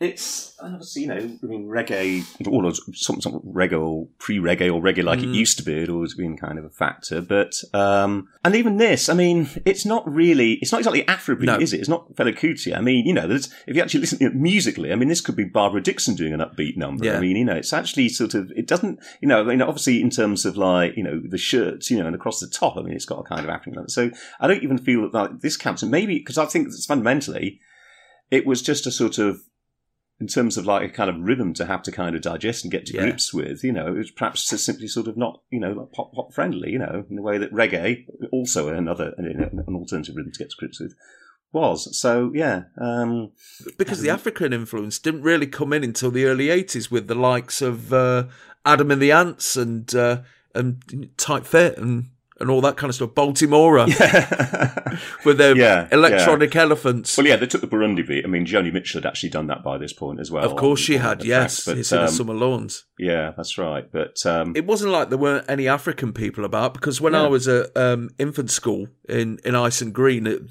a year or so before, we got took out on a school trip to um, um, an, an African centre. And there was loads of African people there with moo moos and they, they showed us a straw hut, and they showed us a few picture of elephants, and they let us have a go on some bongos, and then we all did some African dancing, and I thought, oh, this is fucking brilliant. These people, you know, and uh, we got on the bus back, and you know, it wasn't a coach; it was just a, a regular bus, and we're all sat on the top deck. And we see these African blokes with the moo walking across the street, and it's like, oh, we're waving at them and everything. Um, they totally ignored us and went straight into the pub. I think a, a little part of me actually thought we'd actually taken a bus to Africa. now, now come to Yeah. think of it. Oh, that's wonderful. Wasn't too far away. Yeah, I mean, you've got to remember that um, we were just, you know, it's 76. We're still only, remember, you know, that there hadn't been black people in, in the UK until 1973 with Errol Brown and Hot Chocolate. So we're still getting used to, Yeah. still getting used to black people, you know, and I think that. Derek yeah, Griffiths. Well, yes, yes, uh, yes, yes, fair enough, fair enough. Um, but it's, um, yeah, so I mean, it's, it is if it's Afrobeat, it's Afrobeat homeopathically watered down. You know, this this track, it's got you know Yeah. across the top, you know, and it's got a sense of that kind of otherness, but not at the kind of rhythmical level. Yeah, it sounds it sounds a bit more like Hmm. war to me. Sarah, this do anything for you? Well, it's it's definitely the best thing so far by by by miles, but Yes. that's not necessarily saying uh, saying much. But yeah, I enjoyed it um, to the point uh, where oh, oh yeah, so there's a lot of uh, there's an awful lot of mugging going on, but with like such gusto and glee um, on the part of the uh, the keyboard player is is is just making. Uh, Making some amazing faces, and the drummer is sort of sta- doing the thing, standing up and going, "Hey, look, here I am!" And you know, Yeah. there's there's loads of mugging, but the kind of which I approve. Um, Yes, some good outfits as well in there. fantastic outfits. The the the, the main dude is is, uh, is is sporting a sort of magnificent black and gold cape, or possibly poncho, or both. I think it might actually be a sort of poncho cape hybrid, and uh, it's it's uh, it's you know with this incredible gold embroidery on it, and just looks just looks absolutely boss. Yeah, Um, yeah, no, I enjoyed. it's the keyboard player's the star, though, isn't it? Yeah, What yeah. a sh- what a shirt! Yeah, It's sort of some yellowy psychedelic thing, uh, and he's got uh, black and white checkered boots as well. I didn't notice that. Wow, that's that's Yeah, yeah, they were nice. They were really bringing it. You see, that's how you, you know, if you're you're going to, of course, you're going to dress up because you're going on the telly. You know, that's that is how you do it. Yeah. Um. So I was, uh, yeah, I was, uh, I was a little bit aggrieved when uh, when this was cut short because I was expecting the full performance. cut very short, wasn't It's it? Was cut very short. And I was a little bit like, why, why have you, why have you done that? Is there what, what, ag- you know, is there an, is there an agenda uh, at, uh, play here? You know, you immediately your your suspicion is is is is kind of right, and I'm I'm sure it was just a sort of formatting thing, but it was a little bit like, Yeah. are you, are you being careful not to scare people off with this kind of, uh, you know, One or two songs get cut very short Yeah, uh, yeah, in yeah, this yeah, episode. yeah. We'll, we'll find out at the end, won't we? yeah, Actually, David, um, uh, African music was in the charts uh, in Zaire. Yes, of course, which is around the Ali Ali Foreman fight, you know, and I think because I mean by seven, 75, Muhammad Ali was just this kind of dominant global celebrity. There was another song, wasn't it? Ali, the Black Superman. Yeah, dun, dun, the Black dun, Superman, yes. he was all over the place. He was advertising Bird's Eye Burgers. He was um, doing some bizarre. Um, um, this bizarre fight with this Japanese wrestler. They had this bout, and it was supposed to be Yeah, prearranged. Noki, yeah. and it was just a farce. And um, you know, they, they depart. It was supposed to have been scripted, and they just departed from the script completely, and it was an absolute farce. It was declared Yeah. a draw at the end, and Well, Noki just laid on the floor right. and kicked Yeah, him. yeah, in terror. Yeah, Rubbish. Yeah, it was dreadful. It's dreadful, but um, Big Daddy had never have Yeah. done that. He'd have stood his yeah. ground. But that was a strange thing. So Africanness, if it did come in, it was sort of via via Muhammad Ali and the kind of And- and white singers. Yeah, yeah, fixation on Muhammad Ali. So the following week, Sunshine Day jumped six places to number 17, its highest position. The follow up, Dance the Body Music, got to number 31 in June of this year, but it was their last chart hit. But they are still in existence and will celebrate their 50th anniversary next year. no. Good on them. Do what you do. So we'll bring us sunshine sunshine from Osibisa. Here are a bunch of boys from Scotland who look as though they could have a future number one. Slick by name, slick by nature. This is Forever and Ever.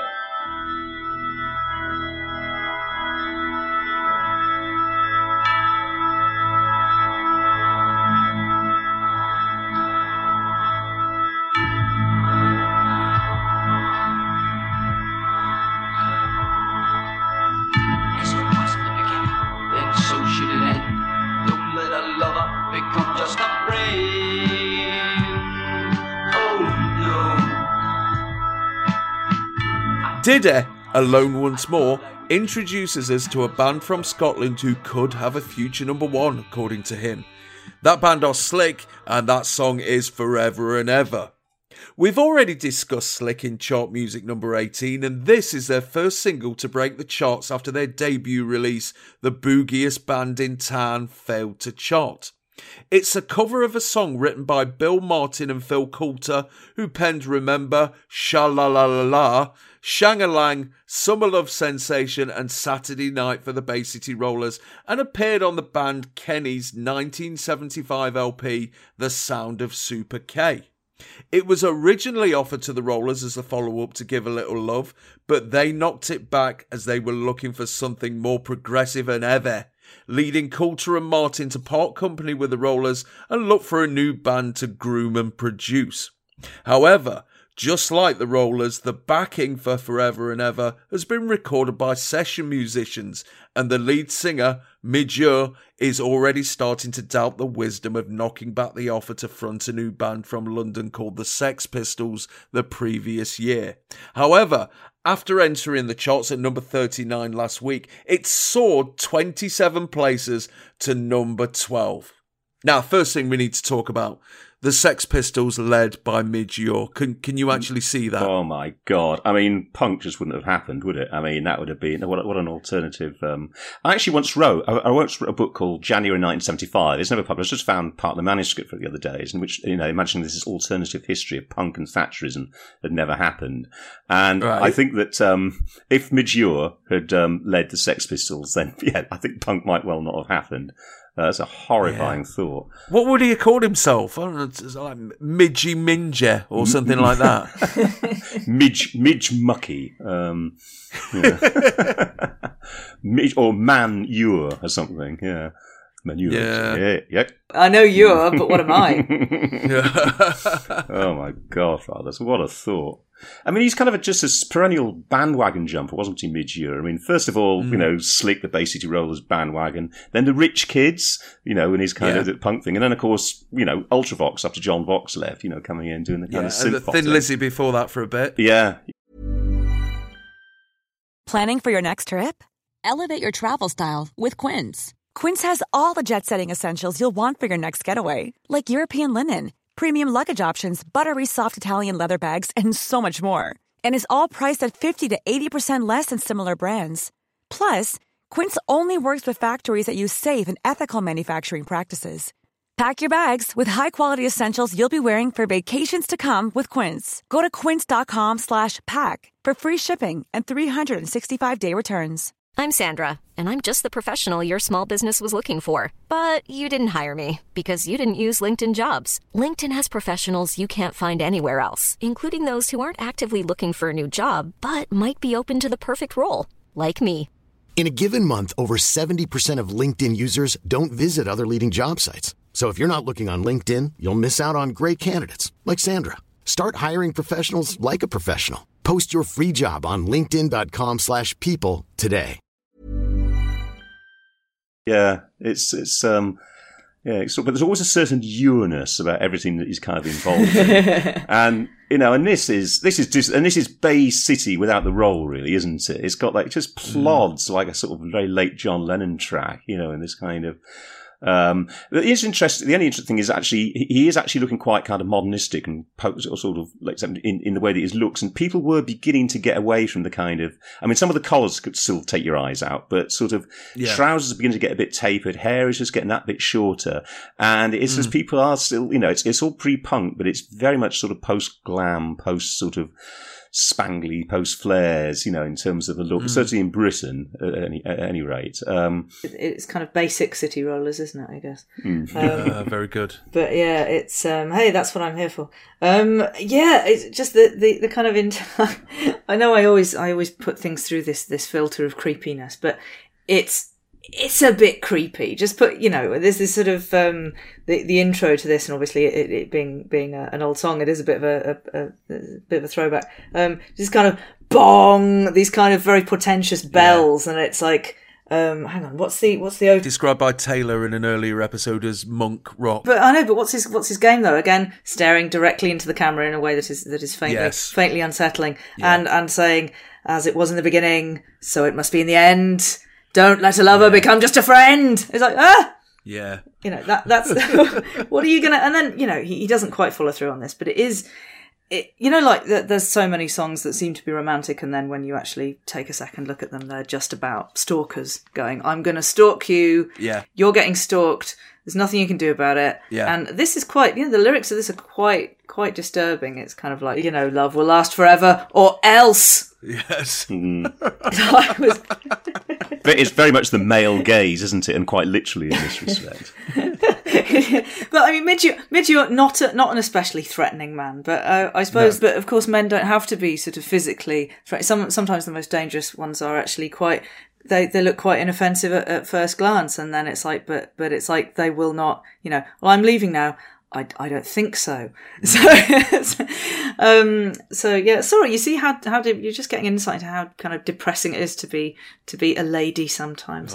But you know, you have to hand it to Midger. Uh, that, like you said, there is this kind of naked opportunism of just kind of you know trying one thing and then another before settling on something, which which I I kind of you know I have a degree of respect for that. It's um you know he's he's kind of trying to find find his oeuvre and uh, I quite I quite like the um yes just the sheer intensity. He's there kind of hugging his guitar neck against his face, and um you know, but yeah, it is uh, men. Uh, it sounds like you know men giving other men romantic advice generally never ends well.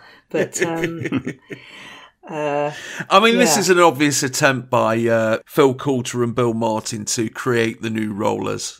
At this point in time, it's looking very successful, isn't it? Why didn't it work? Two words, Al. Johnny Rotten. is it because Midge is no Les McKeown? Yeah, I think this is it. It's this Uranus, as I say, that just comes back. It pro- I mean, uh, it seems to have, although it kind of worked obviously with Ultravox, you know, maybe that kind of sort of sullen intensity was more suited to synth pop. But, but no, I think if it's, if, you know, it, you, there was never a Slik mania. You're not going to kind of, you know, have Giles cartoons about sort of, you know, the Slik concerts and sort of like you know seedy boppers and No. sort of police grumbling to each other and the helmets are askew and what have you. I mean, it's just yeah, it's just going to happen. It's just that the, the the buzz just isn't there. I mean, that their their look, the look they've gone for is old school, kind of like late fifties, early hmm. sixties baseball hmm. shirts, hmm. and you know they're supposed to be this kind of like Hell's Kitchen street gang or something like that. Well, you know how can how can young teenage girls make a, an old school baseball shirt? Yeah, yeah. You know, how hard is that going to be uh, in comparison to getting the mum to put a little bit of tartan down the trouser legs? Yeah, they look like time travelers from a Kevin Costner movie, actually, don't they? It's uh, it's very odd look. Uh, yeah, it's uh, it, it's also a little bit uh, it, it, you know harking back to uh, chart music twenty eight again, which was uh, where we had uh, the Friends theme. I'll be there for you, and I said this is a kind of like the Friends theme in hell. it's like if Friends was set in in you know in in a in an apartment owned by Satan. This is how it would you know. It's just it's quite a creepy romantic tune. And it's essentially glam rock slowed right down, isn't it? Mm. If you put this on your record player and turned it up to 78, you'd have a, a pretty decent Wombles B side. Yeah. You know, it's got that that that kind of thing. Mm. If you turned it down to 33 or even 17, do you remember the 17 setting that was exclusive yeah. for um, raw uh, uh recordings? We had yeah. 16 and a half, I think. Or something like that, yeah, there or thereabouts, yeah. I mean, then you'd have a sort of very decent Joy Division B-side, maybe. Yes. oh, damn you, 45 RPM. So, is there anything else to say about this? At this point, um, I'm getting, uh, I'm, I'm wondering when the first person to mouth "help me" into the camera is going to be. These people just looking so uncomfortable. Like, look into the camera, do it. yeah, are they, are they blinking in Morse code or Yeah, something? yeah, yeah. So the following week, Forever and Ever rocketed 10 places to number two, stayed there for two weeks, and then knocked Mamma Mia by ABBA off the top spot and stayed there for a week before being usurped by December 63 by the Four Seasons. See, kids, it does get better. The follow up, Requiem, got to number 24 in May of this year, their only other hit, which Taylor pretty much murdered in a previous episode of Chart Music.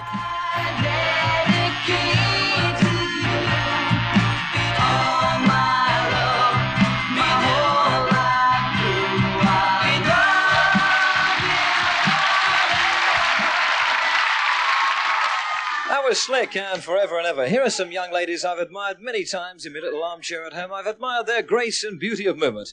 And I can promise you that in the flesh, they're even lovelier. Pan's People dancing to this week to Paul Davidson's Midnight Rider.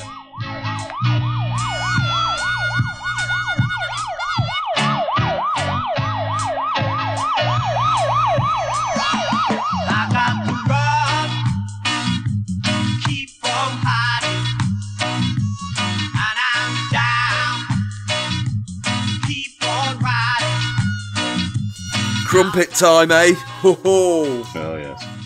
Did it? Points out that he's been sitting at home and lusting after Pan's people for years now, and he's finally got to meet them in the flesh. Oh, it's disgusting. And that. now he's made it to top of the pops. He can confirm that they're just as lovely as you think they are, as he introduces them dancing to Midnight Rider by Paul Donaldson. Born in Jamaica, year unknown, sorry about that, Paul Davidson was a white reggae singer and harmonica player who specialised in session work and whose only previous release was an LP loaded with Beatles covers.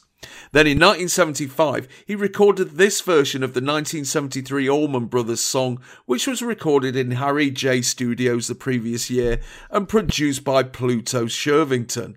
After selling steadily in UK specialist reggae shops, it's crossed over into the charts and it's leapt up this week from number 25 to number 10. And Pan's people are on hand to emote to it. And oh my, what a performance this is. Blimey. Where do we start? Who wants to start with this, Sarah? Uh, Come on. the three main moves here, as uh, as you will observe, are the horsey horsey, um, the Yes, horsey, horsey, don't you stop. the choo choo train, and uh, of course that old standard, Yes. the moneymaker.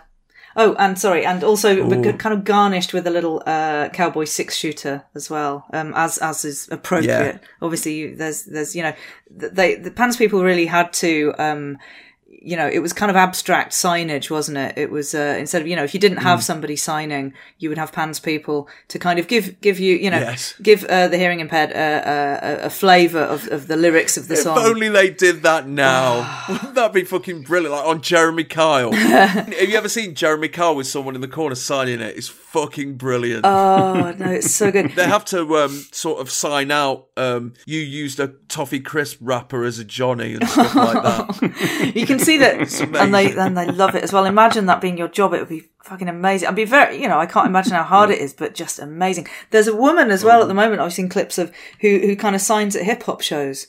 Did we talk about this last time? No, we didn't know, but but yeah, she's fucking amazing. Oh, she's superb. Yeah, I've seen her do pu- Public Enemy, And and just Yeah. yeah, I mean Yeah. they they have you know there are this is a thing now that is happening at, at sort of pop shows as well. But yeah, pop and hip hop, and I think it's this, there's this one woman who does it, and oh, it's so good, and you just watch you know you just watch her because she's getting so into it. Hmm. And the, and the really ironic thing is the only Public Enemy song that she can't do any signing to because it's an instrumental is Terminator X talks with his hands. Ah. Uh, Feel the irony. the irony. Um, but yeah, so Pan's people. Good lord. I, I, I say this as a. Yes. I don't. Th- yeah, Yes. obviously, I kind of Yes. curled my lip a bit. It's like, oh, I've been admiring these ladies from the comfort of my armchair, and I was like, Yes. did he? Come on. Um, Oh, but yeah. From his little armchair. from his, you know, just sitting there with with a you know a glass of Oh, I could just see him in this tiny little armchair with his legs all splayed out and his arms hanging over the side. you know. However, Possibly not hanging over the side, actually. However, Yeah. I did, I did also myself on this occasion uh, enjoy their their what did he say their grace and beautiful movement, and and my he- my heterosexuality slid another few points. What what am I going to say? It's you know they're they're fucking hot, you know, and they've got they've got tiny they have got tiny um you know they've got they've got tiny starry pants on and kind of sequin tops and cowboy hats, and They're essentially the Dallas Cowboys cheerleaders made out of quality street wrappers, aren't they? Yes they are yeah exactly, and Oh. so that's the thing is I do have to. Oh, and I'd love to unwrap them. but I have to, you know, I, I do have to. I can I can sit here and go, how disgusting, and you objectify women all the time. Um, but then I also have to acknowledge that women are sexy, and I I Yeah. like looking at them, and so I understand that you know it must be quite difficult for men to have to to to, to have to kind of rein rein in the drool and go, well, you can't do that. These are human beings, etc. But uh, that's the point. This is the, clearly the point of Pan's people. I just can't believe that. I, I, I can't believe how, sec- how how sexy this is. Like how they were. You know, Yeah. you could just have that. So what what time what time was this going out? You know, seven half seven or eight or whatever. This- and This would have been about ooh, about quarter to eight. it's it's rude. It's rude. I mean, I, I can't I can't imagine what it must be like. You know, for a sort of uh, the, the the you know it, this is just kind of it launched a thousand kind of sexual awakenings. Yeah, I mean, uh, you you mentioned a lot of their dance moves, Sarah. I want to chuck in that there's uh, we we get we get a lot of arse work, lot of arse work. a lot of furtive looking about for the hellhounds on their trail, and yes, the pretend pony riding was uh, was immaculate. the the the horsey horsey as as I'm now going to call it forever does give me a little bit. There's something about that that that squicks me out slightly because it's that kind of it's that childishness. It's whenever you get Yes. that sort of like women kind of doing a, a doing doing a sort of uh, kid move always makes you go. Hmm. But um, you know, in a way that just a simple ass shake doesn't, because that's an appropriate Yeah. adult thing. So I think there's there's a little there's Yeah. a few kind of you know things being wired together that probably shouldn't be in in that you know, and it because it's not yeah, but um but yeah they they do obviously they do it very well. I don't want to pick out individuals, but Dee Dee, Mm. the face on her is fucking brilliant. You can always tell when they're dancing to a song they like, and she is just gurning ecstasy with this song. so she got married to to um you know Ken Ken Dodd's silly nephew.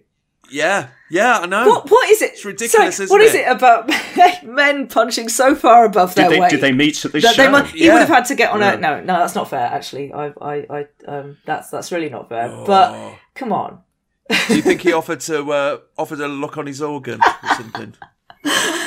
yeah Very good, very good. I mean, I've talked in the past Yes, about the have. kind of s- s- sexless sexism, as it were, about sorry, Pan's people. Yes. There is something kind of as if they are observing, you know, they're kind of blatantly objectified, they're condescended to, they're leered at, or whatever. But the actual routines must have actually been a sort of raunchness. You know, there's a raunchness about them, as if they have to observe a strict BBC code about the kind of movements that they're allowed to sort of make. But this definitely is a dis- is distinctly raunchier than some of their Oh. kind of previous performance. I mean, this is David, not get down. by- like. we're a lot. We're a long way from Get Down, Gilbert O'Sullivan here, Yeah. and like the kind of the literal interpretations. I mean, you know, they are definitely a little bit, you know, in this performance, they are really kind of pushing it a little bit. Um, um, it's and and yeah, they, they are kind of enjoying them. It's funny, like that bit when David Hamilton says, uh, "I can promise you that in their flesh, they're even lovelier." I mean, uh, yes, my toes curled, you know, like yours did.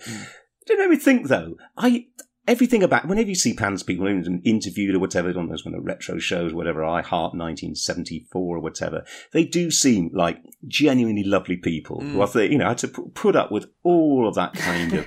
ho- You know that, that awful sort of leering condescension throughout their career. Probably, you know, and it's probably pretty hard work being a Pan's person or whatever. You know, those Yeah. quick sort of turnarounds. Flick Colby was probably not. I don't. I can imagine have been a bit of a Martin. I don't know. Maybe that's not fair.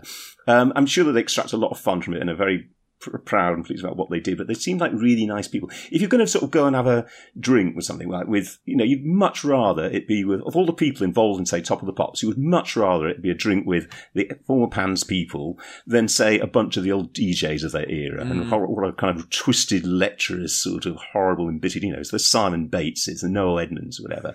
you know, who would you rather have a drink with? You know, the, the, the male hosts or Pans people, and it's Pans people by just such a mm. massively long street. Yeah, and as, as I as I have wanged on about before, you can't necessarily. It can be quite patronising to assume exploitation or assume discomfort on the part. Yeah. It's like that was a job. It's better than stacking shelves. Um, you know, and and they Mm. probably look back on it with pride. Um, yeah, I'm sure it was a good, So they should. incredibly hard job, but um, you know, they uh, they're, they're kind of yeah, and they ended up just being this kind of institution. It's uh, but one one odd Mm. thing. What what a strange thing when you think about it. It's like yeah, we're gonna have we're just gonna have some women caper about now for um, you know because we. Um, I mean, I suppose it's a, quite a standard thing, you know, women women dancing and being nice to look at. But it's it does look now. I never get over it, like how kind of how kind of odd it looks in the middle of everything else on top of the pops. The song. I fucking love this song, man. it might just be my favourite song that I've heard on chart music so far. I've had I've had this in my life for fucking decades. My next door neighbour, John Flynn, I've talked about him before. I'll I'll talk about him again. He was a a, a doler. even in the mid seventies. But he also had a mobile disco on the side. He had a uh, he had a white transit van with. Uh, with John Flynn's mobile disco on it. And I think I've mentioned this before, but for years and years and years, I assume he, he just went out in his van with a turntable in the passenger seat, and all these people were being thrown about in the back of the transit van while they were trying to dance and being hit in the head with a glitter ball.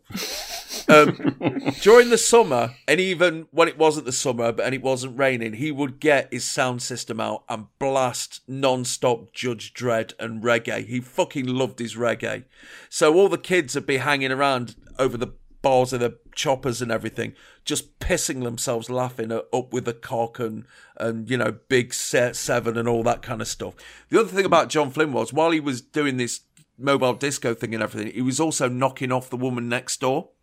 And we knew absolutely nothing about it until they had a big falling out. And one day he got his sound system out and he just played records and got the microphone in and broadcast to the entire estate what him and her have been getting up to. I missed this. I missed this because I was round my nonnos. Uh, it was during the school holidays. But the repercussions. Oh, ho, ho. her son, who was in the army, came on back off leave, and they had this amazing fucking series of fights in the street. Oh God, it was glorious. it was just proper old school bundling of the highest quality, and uh, yeah, that you could see the whole street just looking out the windows with you know with packets of crisps in their hands. And th- th- there was one bloke who actually got his tea out and put it on the window ledge and was eating it while he was watching this fight.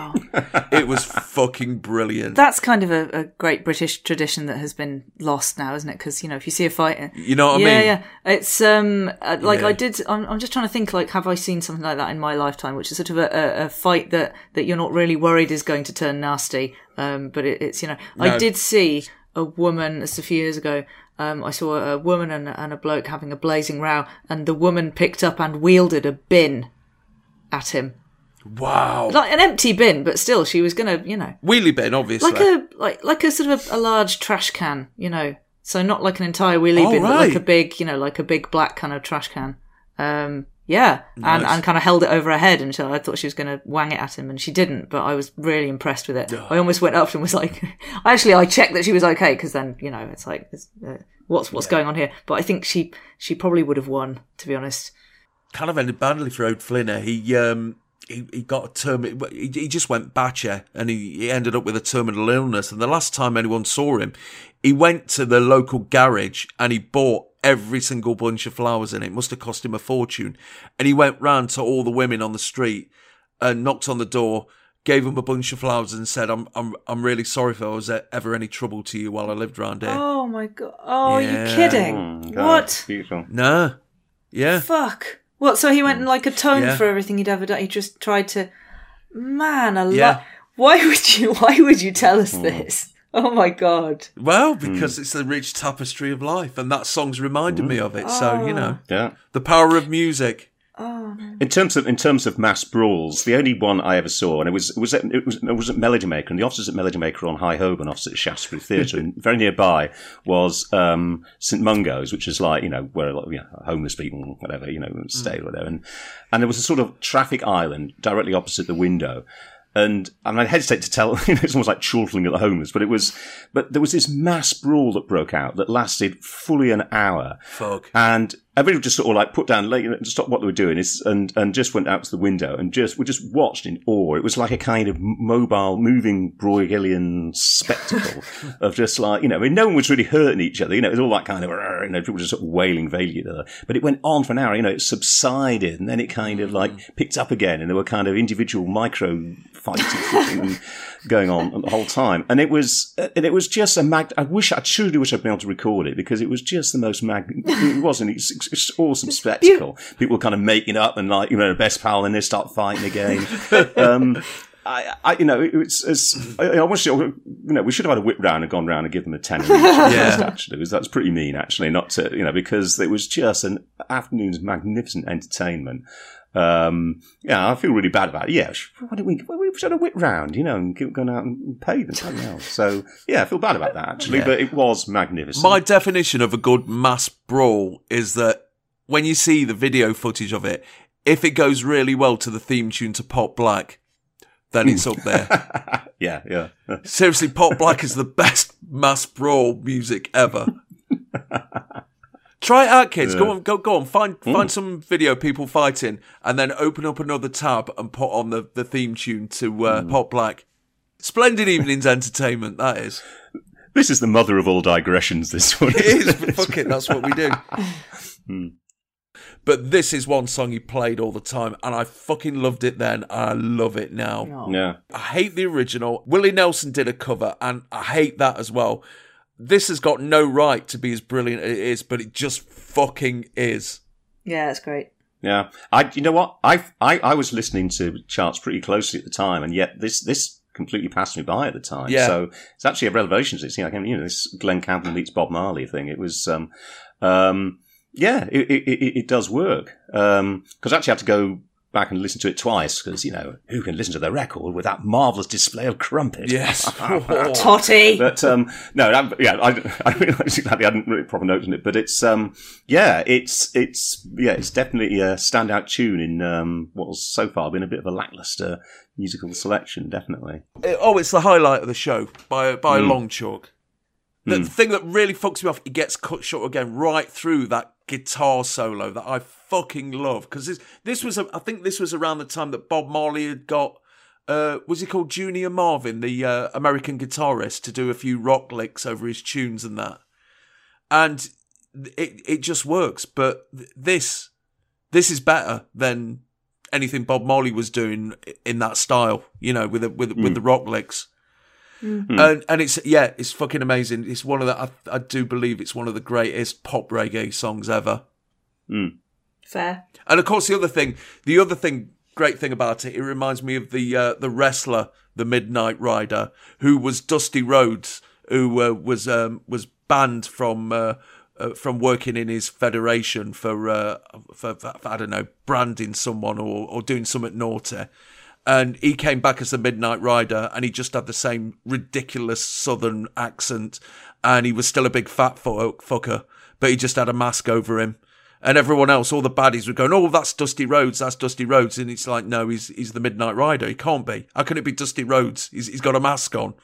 so yeah, that that makes me love this song even more as well. So yes, well done everybody involved in this record, and a special well done to Pants People. Superior arsework, ladies. Hoorah. Yeah. The other thing, of course, is um, they're doing it under a blood moon, which was uh, is is quite apt.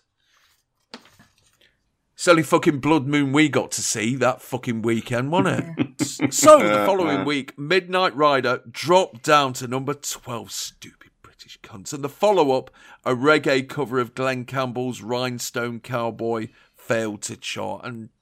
Yeah, not as good at all, to be honest. However, he earned enough money from the record to open up his own studio in Kingston, and a week later, Midnight Rider became the first ever number one single in the first ever UK reggae chart.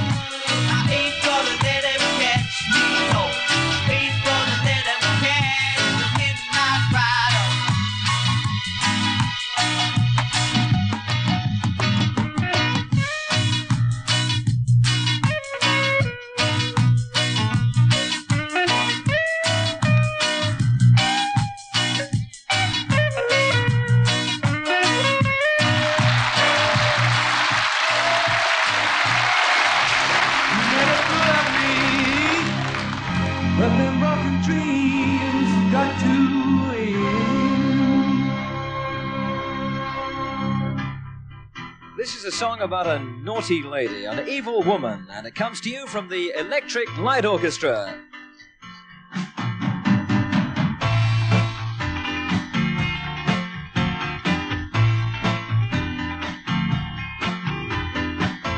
Hey woman, you got the blues, 'cause you ain't got no one else to use. As we crash immediately into the next song, Diddy tells us that it's about a naughty lady, an evil woman, and it comes to you from the Electric Light Orchestra. Sarah, stepping back. Naughty Lady would be a better type. Like, why isn't there? You know, there really should be a song called Naughty Lady, shouldn't there? There must be There be. must be.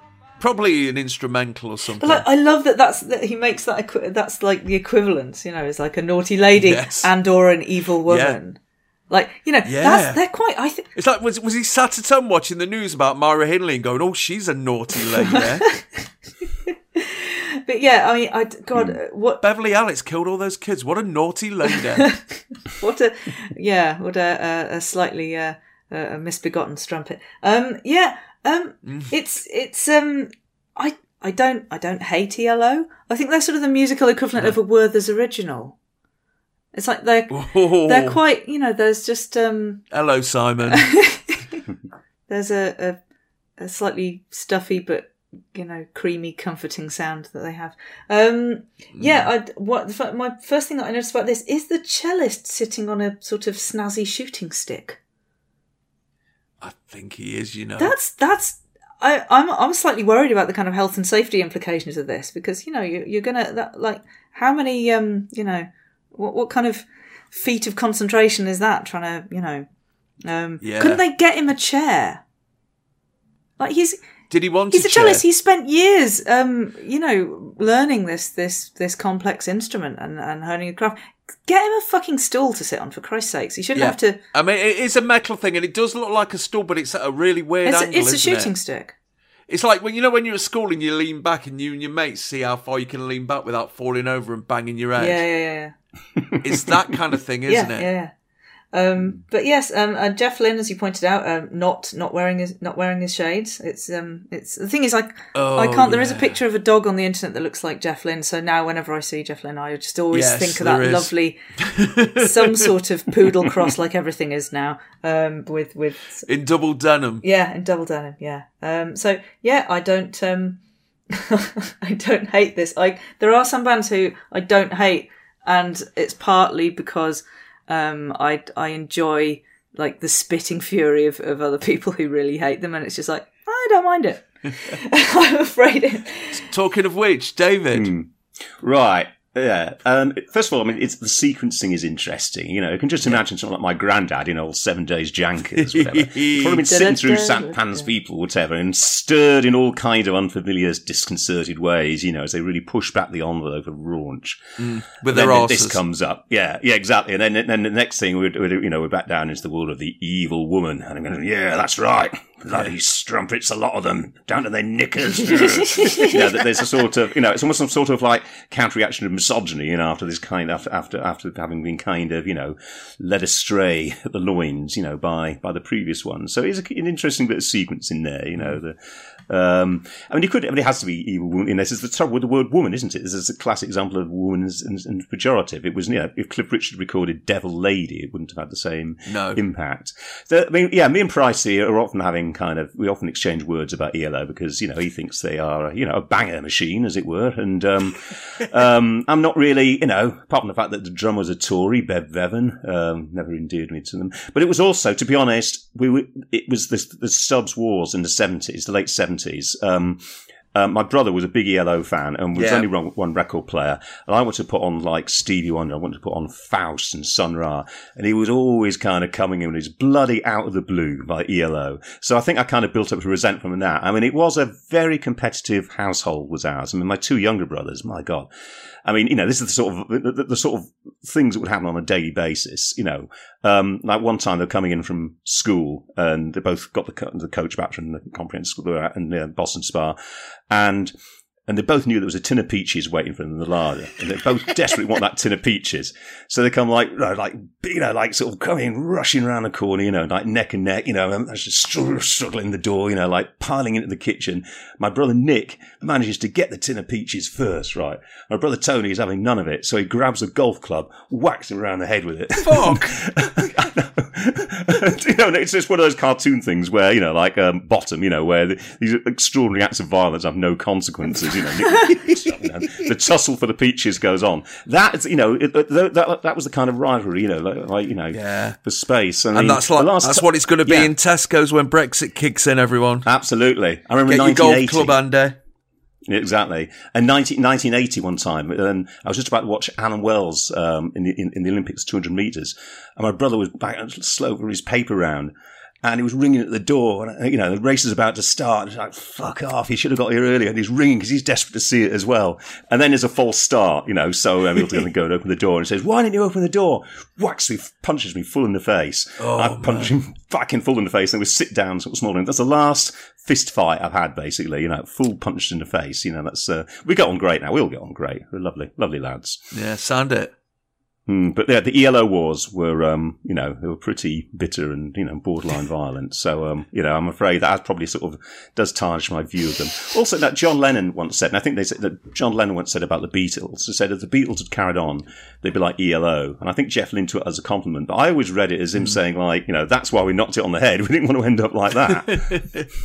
Well, seeing as Simon's not here, I'm going to take up for him because this song's fucking brilliant to my mind. Yeah, I like this. And I'm not, I'm not, the, I'm not the world's biggest ELO, head at all, but I, I, I do love this song, and I, I think I would have loved it more if I'd have seen a video or Pan's people being a bit evil. Yeah, yeah, yeah. Also, that That's what it needed. It didn't need puffy-eyed Jeff and his trampy mates there's there's a fun that sitting on sticks. It needed, it needed, it needed satanic Pan's people action. I think. Yeah, yeah, and also there's there's a there's a, a really uh, pleasing dissonance uh, between you know the concept of, of an evil woman and the way that they this kind of very mild mannered way in which she's an evil woman. It's so sweet and not, and it's like. Yeah.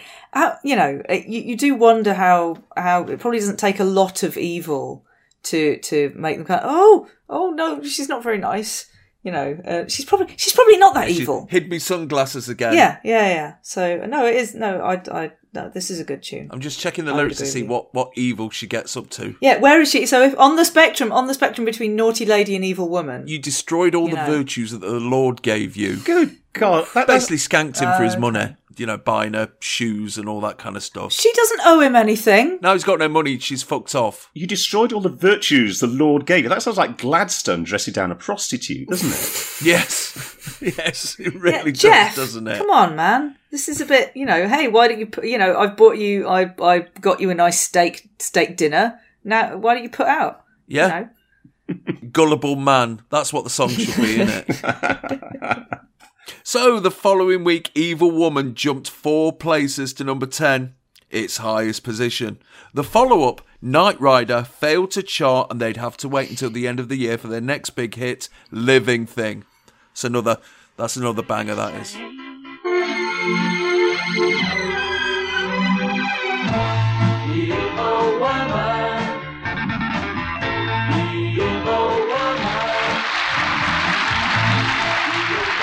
That's the Electric Light Orchestra. Imagine if they got together with 5,000 volts, what a record that would be. Actually, here's David Ruffin and a clip from the American version of Soul Train and Walk Away from Love. It's not that I don't love you. You know how much I do. And it's not that I found someone to take the place of you. Did it?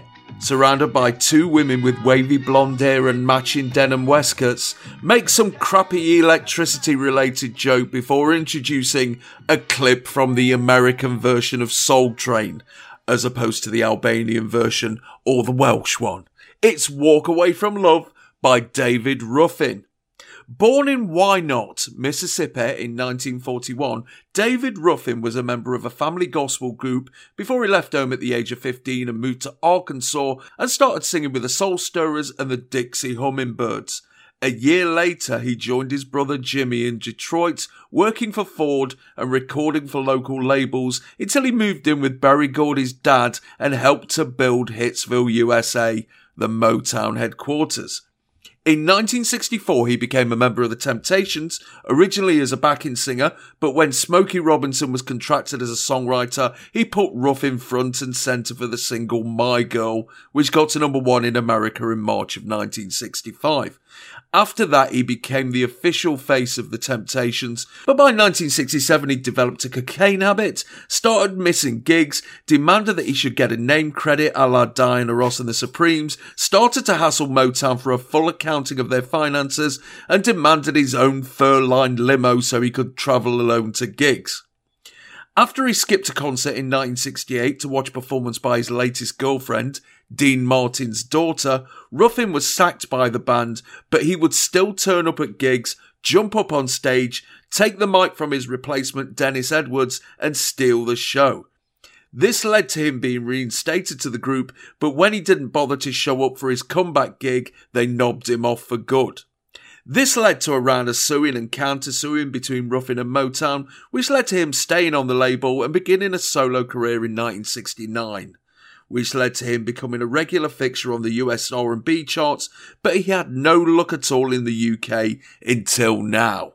This single, the follow-up to Superstar, Remember How You Got Where You Are, which did nothing here in 1975, was produced by Van McCoy, who got to number three with Do the Hustle in July of last year, has got to number nine in America, and has become his first number one on the US R&B charts, and it's a new entry this week at number 29, and we're treated to a clip of him performing it on Soul Train, the American version. Yeah, I mean, my heart leapt, you know, when I saw it was going to be a Soul Train clip. I mean, um, when those became widely available on YouTube, I mean, I just gobbled them up. I Yeah. mean, um, it's just the sort of the mag- it's just the audiences, you know, and it's just the sort of magnificent contrast between the audiences at the top of the pops that just like these kind of sad, red-faced little, you know, sort of Urchins. drones who've been busting under sufferance, you know, just kind of move with this kind of Mogadon resentment.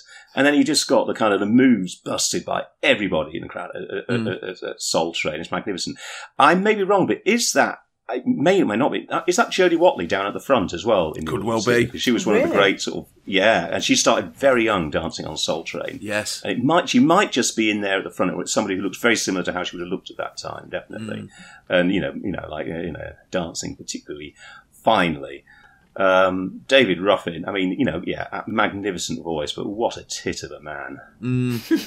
Yeah, I was going. That's a that's a hell of a story arc, isn't it? The um, you know, that's some of the most cocaine stuff I've ever heard. That that kind of uh, that that that kind of like you know the fur lined limo and and the cocaine and the grabbing the microphone off your replacement and and the more cocaine. That's just you know Yeah.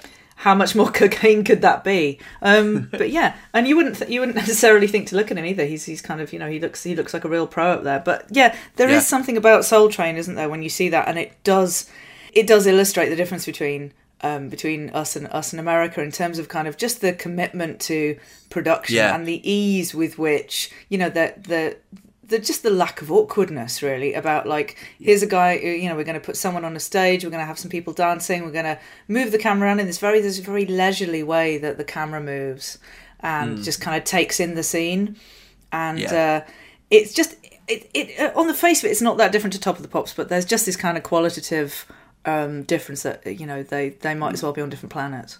Yeah, and it's not even a, oh, black Americans are, are better at dancing than white British people because there's some, you know, there's some white lads in that Soul Train audience as well, and they're, you know, yeah yeah yeah. they're a lot better than our lot. I think the great thing about it is that the audience of Soul Train, they understand that they're a key part of the show and that Yeah. they're kind of the stars. But I mean, you know, Top of the Pops audiences at a certain point, perhaps in the early 80s, got a bit kind of deely boppery. You know, you get these kind of annoying, wacky extroverts that kind of crop up on the show. But there's none of that. You know, they're just, they're just being stars. You know, it's, it's qualitative, as Sarah said. Um, you know, they understand that, you know, they've got a vital role in the show and they're doing it.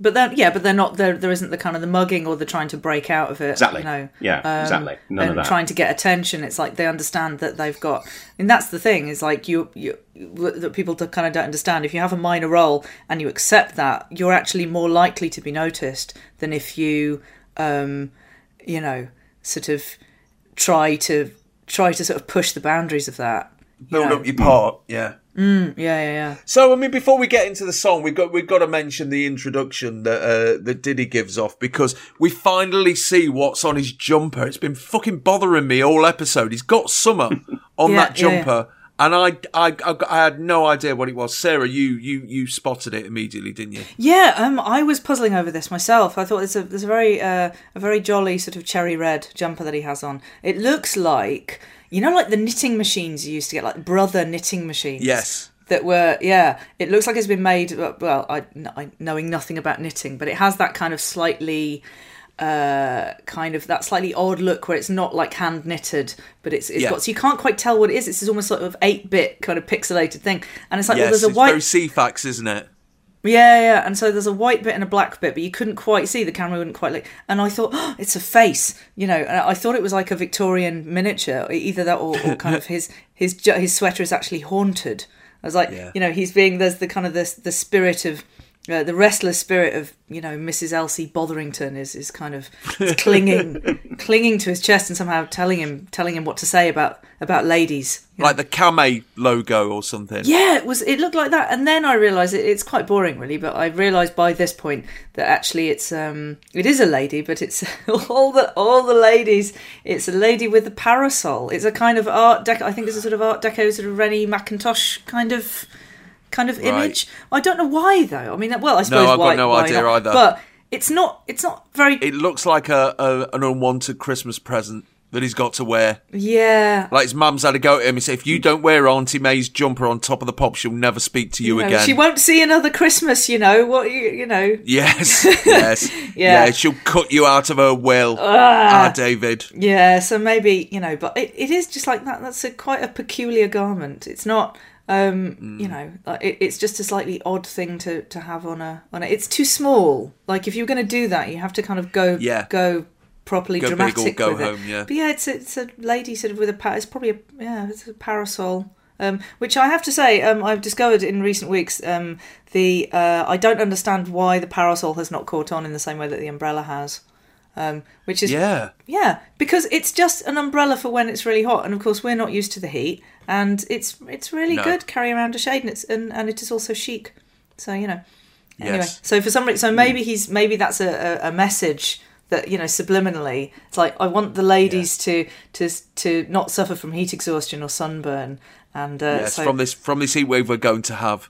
yeah, con- Yes. consider Yeah. consider the parasol. Yeah, see, he knew, he knew. I suspect that it's worn out absolute cluelessness myself, but um, but you Yeah, might have, yeah, you you're probably uh, right. Fair David. enough. Um, but uh, Anyway, yeah. the song. I, I I was just going to say just before that, it was just, it may not be relevant to the, the, this particular track, but just the, the, the two women. I mean, it happens twice, isn't it? That There's Yes. two women sort of flanking him, but he can't do that horrible thing of like putting his arms around them or linking arms with them. So it's Yeah. very strange the way that they kind of flank him at either side, as if they're like a couple of members, female members of the um, Stasi, who are about to kind of, you know, after the intro is done, are going to sort of escort him off for like, indefinite detention or Yeah. something. It's a very Yeah. strange. Maybe they've got an A board up at the front of the stage saying, "Have your photo taken with the Diddy, twenty p or something." Yeah, yeah. But the song, It's it's it's, it's lovely. It's effort. It's, it's effortless. Um, It's you know. It's just the sort. It's it's it's the grain of his voice, and there's also what's kind of lovely is that there's a slight added sort of patina, an added sense of grain, just from the sort of because it's forty over forty years ago. yes, Um, and yeah, and and and. and you know that alone, I think, for me, is the sort of pleasure of the song. I mean, it's to me, it's not a very memorable song at all, but Mm, it's yeah. it's sung nicely enough, and it's one of those.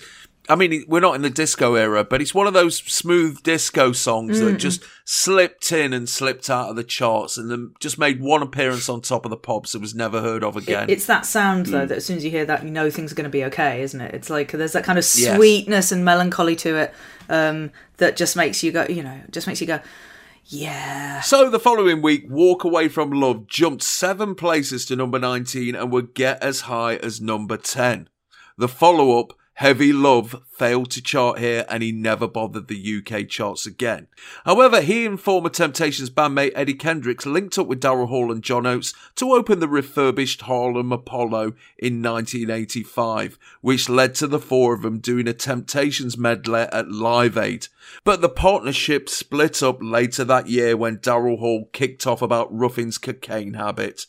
After a failed attempt to reunite the Temptations in the late 80s, David Ruffin died in 1991 at the age of 50 after a cocaine overdose. Um, what a waste.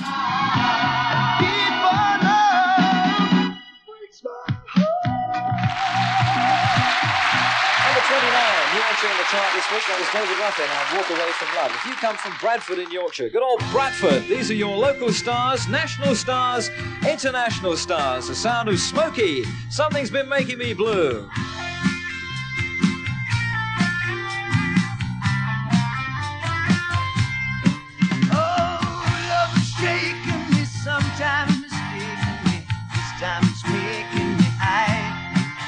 Diddy on his own again pins the blame squarely on Bradford for the next act. Smokey and Something's Been Making Me Blue. We've already covered Smokey and chart music number 23, and this, their fourth single, is the follow up to Don't Play That Rock and Roll at Me, which got to number 8 in October of 1975. And it's kind of thing Hilda Ogden would say Stan or something if he'd uh, if Eddie Yates had brought some Showaddywaddy albums back off the round. Like all their other singles, it's been written by Nicky Chinn and Mike Chapman, and it's the lead off single from their forthcoming LP, Midnight Cafe. Like the last Smokey single we picked at, Something's Been Making Me Blue is not in the chart yet, but they're being waved straight through into top of the pops. Obviously, someone's giving them a bit of a rub here, aren't they? Ugh. And why? I don't. I, I, Hmm. can't, I can't explain it. Um, the thing is that his. I think he's. It's because his voice is, is got. It's almost a little bit Rod Stewart, almost a little bit Joe Cocker. Yes. But it just doesn't. And, and he's obviously kind of been told that, and it's like, oh, he, he's Yeah. he's sort of leaning right into it, but it just doesn't quite sit right in the ear, No. does it? It's like I don't know. There's an unpleasant texture to it. It's kind of like mildewed Velcro somehow. There's like a sort of mm. scratchy, scratchy kind of. Yeah, I don't mm. know because I like a I like a sort of fulsome, you know, throaty, throaty voice, but it's never. But also, it doesn't. You know, there's there's there's kind of times when he when he does that, and then he goes into this sort of wheedle in between times, and it's just it's Yeah. it- it's not nice, and I don't think they've got any uh, special pop pop chops either. So yeah, no. Uh, David? No, I mean, it's just awful. I mean, From your neck of the woods. Absolutely. I mean, and I hated it at the time, you know, the West Riding, West Yorkshire in, in, in the 1970s. I just could not wait to get out of the place. And something about Smokey sort of epitomises the sort of miserableness of like West Yorkshire in, in, in the 70s at that time. I mean, yeah, so it's putting out like this singing, you know, the idea of like a throat full of phlegm denotes grit and honesty, you know, and it's just clear your fucking throat, you Yeah. Good album, that. Um, yeah, yeah, Yeah. Um, you know, and it's just there's something about them. It's just they just bring me down. Every chord change just takes you down this kind of cobbled street of churlish tedium. I mean, and it's just the sort of Where kids pony- eat cheap beef burgers so they can afford Leeds United tracksuits. Absolutely, you know, this is it. It's the sort of the pit pony Billy Bremner sort of NF violent misery of like West Riding. It just sort of exudes that somehow, you know. Despite there's something kind of innocuous about them, you know. At the same time, there's a sort of occuousness um, in terms of just the kind of They're a bit ocky. yeah, or well, okay, yeah. See that that's not a that's not a northern thing, but it, it does sound because obviously it's a um you know the, it would be icky I suppose Hmm. or ek no ek oh ek oh ecky thump. Yeah. but you know they're a bit ocky I Hmm. can hear it now they're a bit ocky but I mean I, obviously I didn't grow up in West Yorkshire in the seventies. I grew up in West Yorkshire in the eighties which I don't think was substantially better in a lot of No, ways. no. um and yeah I totally it, it doesn't um Yeah, sorry to any of the pop crazy youngsters listening in Yorkshire. I like I- you. Even though you hate me because I'm from Scab Town. I love I, I love going back to Yorkshire now. I love going back to Yorkshire. It's great now. Um, it, it was you know it's it's, Yeah. it's a different kind of place, different vibe. But Yeah, no, we're talking about a very specific time, and Yeah. a very specific place, I think. Um, but Oh, yeah. yeah. it's uh, no, you it's, got out of that well, didn't you? it's true. Look, we've got come on, we're, we've got enough culture wars on enough fronts. Let's let's not. Um, But God, oh God, listen to my ex- listen to my voice though. Like as soon as we start talking about it, I just like my voice does a different thing, and I have to like wrestle it back back south. Um, but no, Bradford. Um, Bradford should not be so proud of Smokey. Bradford has more to recommend it than Smokey, I think, mm. because he he makes much of going Bradford, local star, you know, local stars, local heroes, international. But it's like stop, stop now, did he? Stop it. Yeah. We're not. We're not. Yeah, I hate it when they do that because the implication is, oh, you know, this band, they, they actually come from somewhere like Bradford. And it sounds like they're, they're, they're afflicted. It's like, I, I- don't know if it's just me, but every time someone from, someone famous from Nottingham's mentioned, they always say that they're from Nottingham. Like Torvill and Dean, you know, it was always Nottingham's Jayne Torvill and Christopher Dean, as if coming from Nottingham was such a hideous affliction that they struggled to overcome. No, but you don't. It's like I was saying. And I think this is what he's doing here. It's like I was saying before about patriotism, though. It's the same with if if you are it's it's quite suspicious when you identify uh, really closely with, with where you're from in that way. It doesn't it doesn't often lead to lead to anything good. It, it doesn't usually make for, for good art. I mean, it depends. Sometimes you can be very distinctively of a place, and that will there's this kind of heady thing where you really communicate the essence Yeah. of, of a of a of a place to people who might Yeah. not know it or to people who do know it and but there's a way of it it's like the professional yorkshireman thing though isn't it it's like smokey kind of doing Mm. doing that a bit and it's that you know that assumption that like well because we're from this place that means we're we're genuine and we're gritty and we've got this going for us and that going for us it's like well not necessarily why don't you Oh, they, why don't you look they sing the mind, don't they? Ah! yeah that thing you know the, the, i'll say it now i'll say this for them they do sing the mind in in quite a, in quite an unpleasant way. I mean, none of us like Smokey. I would be interested to hear um, a robust defence of Smokey um, that I could that I could then knock down. But uh, I, yeah, I mean, we're seeing a lot of the kids here, aren't there? And they're, it's extremely school disco. They're dancing to an undanceable song. yeah, yeah. It's quite a nothing song, isn't it? Yeah. I mean, it wasn't until like the early 80s when it was at, the, the audience were actually allowed to just stand there and listen to the music. I mean, you, you see it in um, in the, in some of the really slow songs, you know, like Lydia by Dean Friedman and all that kind of stuff. But anything that's got the slightest bit of a beat to it, they, I, I don't know if they're being forced to or it, it's just a, a, a Pavlovian reaction, but there's a lot of school disco swaying going on. I don't mind a little bit of a school disco sway. It is quite, it is an awkward situation, as we've, you know, and and uh, I'm sure, uh, as as I've probably said before, I think there'll be kids in that audience who have, you know, they're so excited to be there, and then as soon as they are there, it's like, oh my god, I'm actually going to be on telly. I'm not sure I like it. Mm. Also, it, it's quite warm. All these people are a bit weird. The music's not loud enough, or you know, and and I've got to do something. So it, it's you know, I don't, it's not, I don't, I don't envy them really. The following week, Something's Been Making Me Blue entered the chart at number 43, entered the top 40 at number 30 the next week, and got as high as number 17. The follow up, Wild Wild Angels, failed to chart, but they roared back in October when I'll Meet You at Midnight got to number 11 in October of this year. Yes,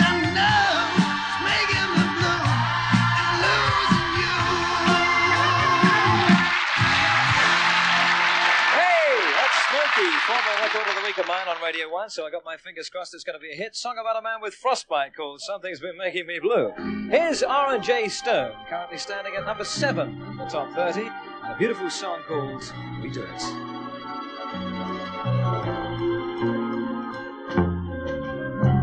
Just when I think I'm getting tired of you again, you turn her right back and give her that special smile again.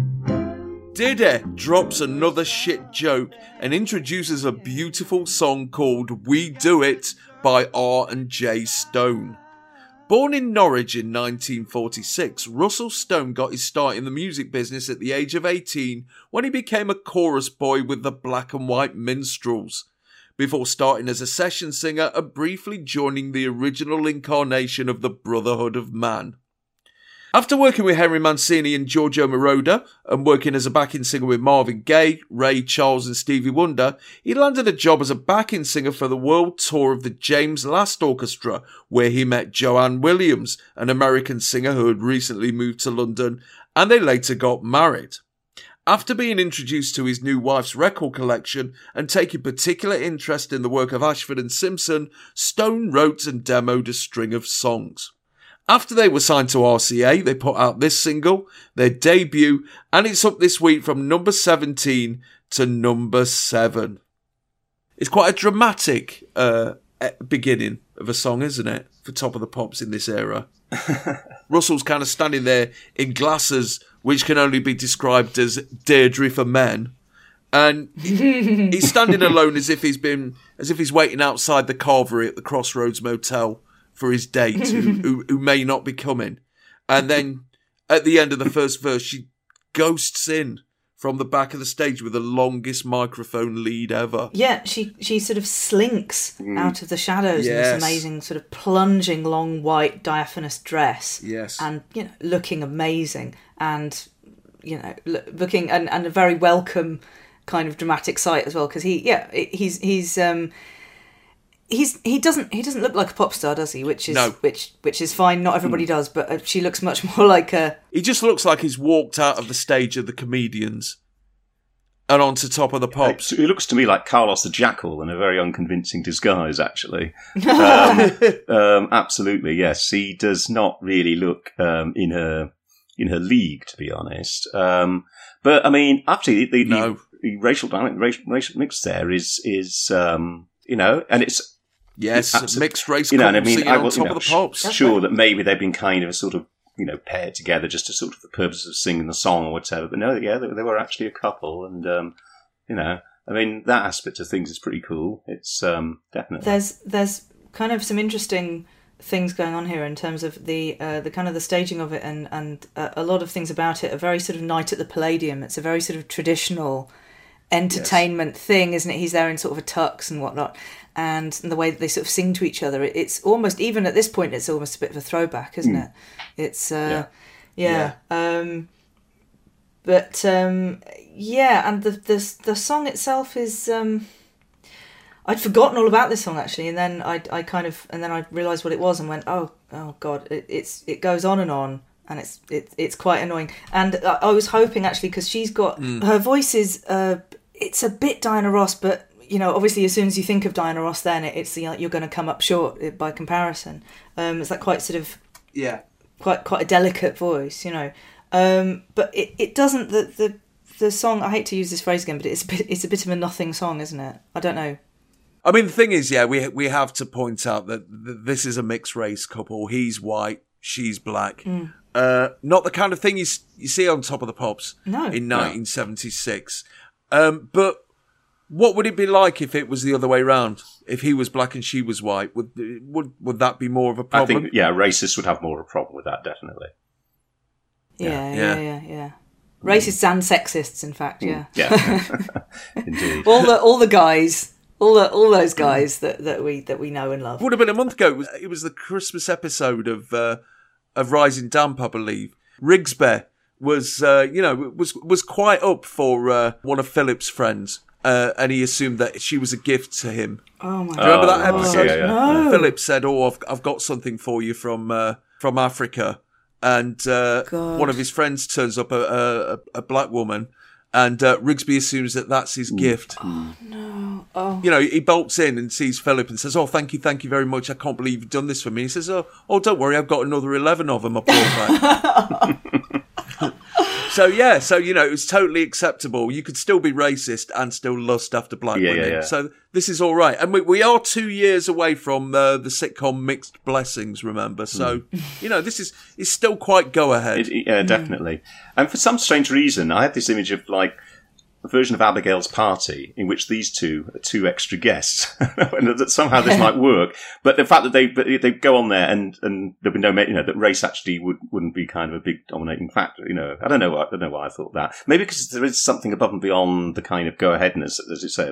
There is something rather quaintly seventies about them, even by 1976. You know, there's redundancies of Mateus Rosé and Formica and avocado vinaigrette and orange juice as a starter and all that kind of stuff. And, you know, the James Lastiness of it, you know, that kind of kitsch element, that 70s kitsch element that's sort of really, really, really shining through. the other quite go ahead aspect is is the the fact that they do it, Mm. and you know, even at my age, even at seven, I I, I kind of twigged onto what they were going on about. Mm. I remember this being discussed on the playground. If you heard that song called "They Do It," and they sing it, and they're they're doing it all the time. all all the time, every night, every day, in every possible way, daily and nightly, Mm. and ever so rightly, um, ad infinitum. Um, but that's the thing; it's a Yes. very sexless song. That's the thing. It's Yes. there's an odd, uh, there's an extreme contrast there. I feel between what they're singing about and how they're singing about it. Definitely. It's it's it's Yeah. really not sexy at all. I don't know if it's well. I guess it's not supposed Yeah. to be, but it, it's it, it's it started to kind of start to get on my nerves after a while because it, it it's just that kind of that it just doesn't add up. You know, They could be singing about Yeah. stamp collecting, really, couldn't they? Or- Yeah, well, it could, it could work as an advert for um, for B and Q or something like that. well, what are they talking about? Well, it could be. You know, this is an indefinite thing. Could be anything. We know though, don't we? It. It, The it. Are you getting enough of it? Oh, and the moon's back, you might notice, but this time it's silver. Yeah, I like it. I like a, a nice celestial, nice celestial body in there, isn't it? And for Top of the Pops in the in the mid seventies, there's quite an expansive stage, isn't there? Mm. I don't know how they've done that. They've had to do do it on the floor or something. They've do, they've sort of shunted some things about and maybe got rid of a few of the kids. You know, told told a few of the kids to go outside and have a fag. You know, yeah, there's one or two still there, just standing around, not really knowing what to do. bearing bearing witness to to the doing the doing of the it. Yeah, yeah, yeah, yeah. Anything else to say about this? Well, basic, basically, the the point of this, from from this perspective, is it doesn't. It, it's you know, it, it's not really important what the, the song is like. The point that it's a the fact that it's a couple, uh, one of whom is black and the other is white, um, on top of the pops like this, um, is has got to be has got to be a good thing. And the the fact that Yes. it's there's not a lot of ceremony about it. It's not been, and uh, you know, Diddy No. hasn't kind of said anything awkward about it. Nobody feels awkward. Oh God! oh, Can you imagine DLT oh, introducing oh god uh, uh, yeah um so that's you know and that's that's how things move on is when you present something as normal and you don't nobody makes a Yes. nobody makes a big fucking deal of it So the following week, We Do It stayed at number seven, but the week after that, it nipped up to number five, its highest position. The follow up, One Chance, failed to make the charts, as did their next three singles. In 1979, Joanne Stone died from a brain tumour, and her husband took to alcohol but still stayed active, backing the likes of Cliff Richard, Adam Ant, and Twisted Sister. In 1983, he was offered a solo deal with Warner Brothers in Los Angeles, but he arrived at the airport drunk and bolted from the record company limo on his way to the offices. In 1992, he finally sought help for his alcoholism, cleaned up, retrained as a transpersonal psychotherapist, and is still practicing today.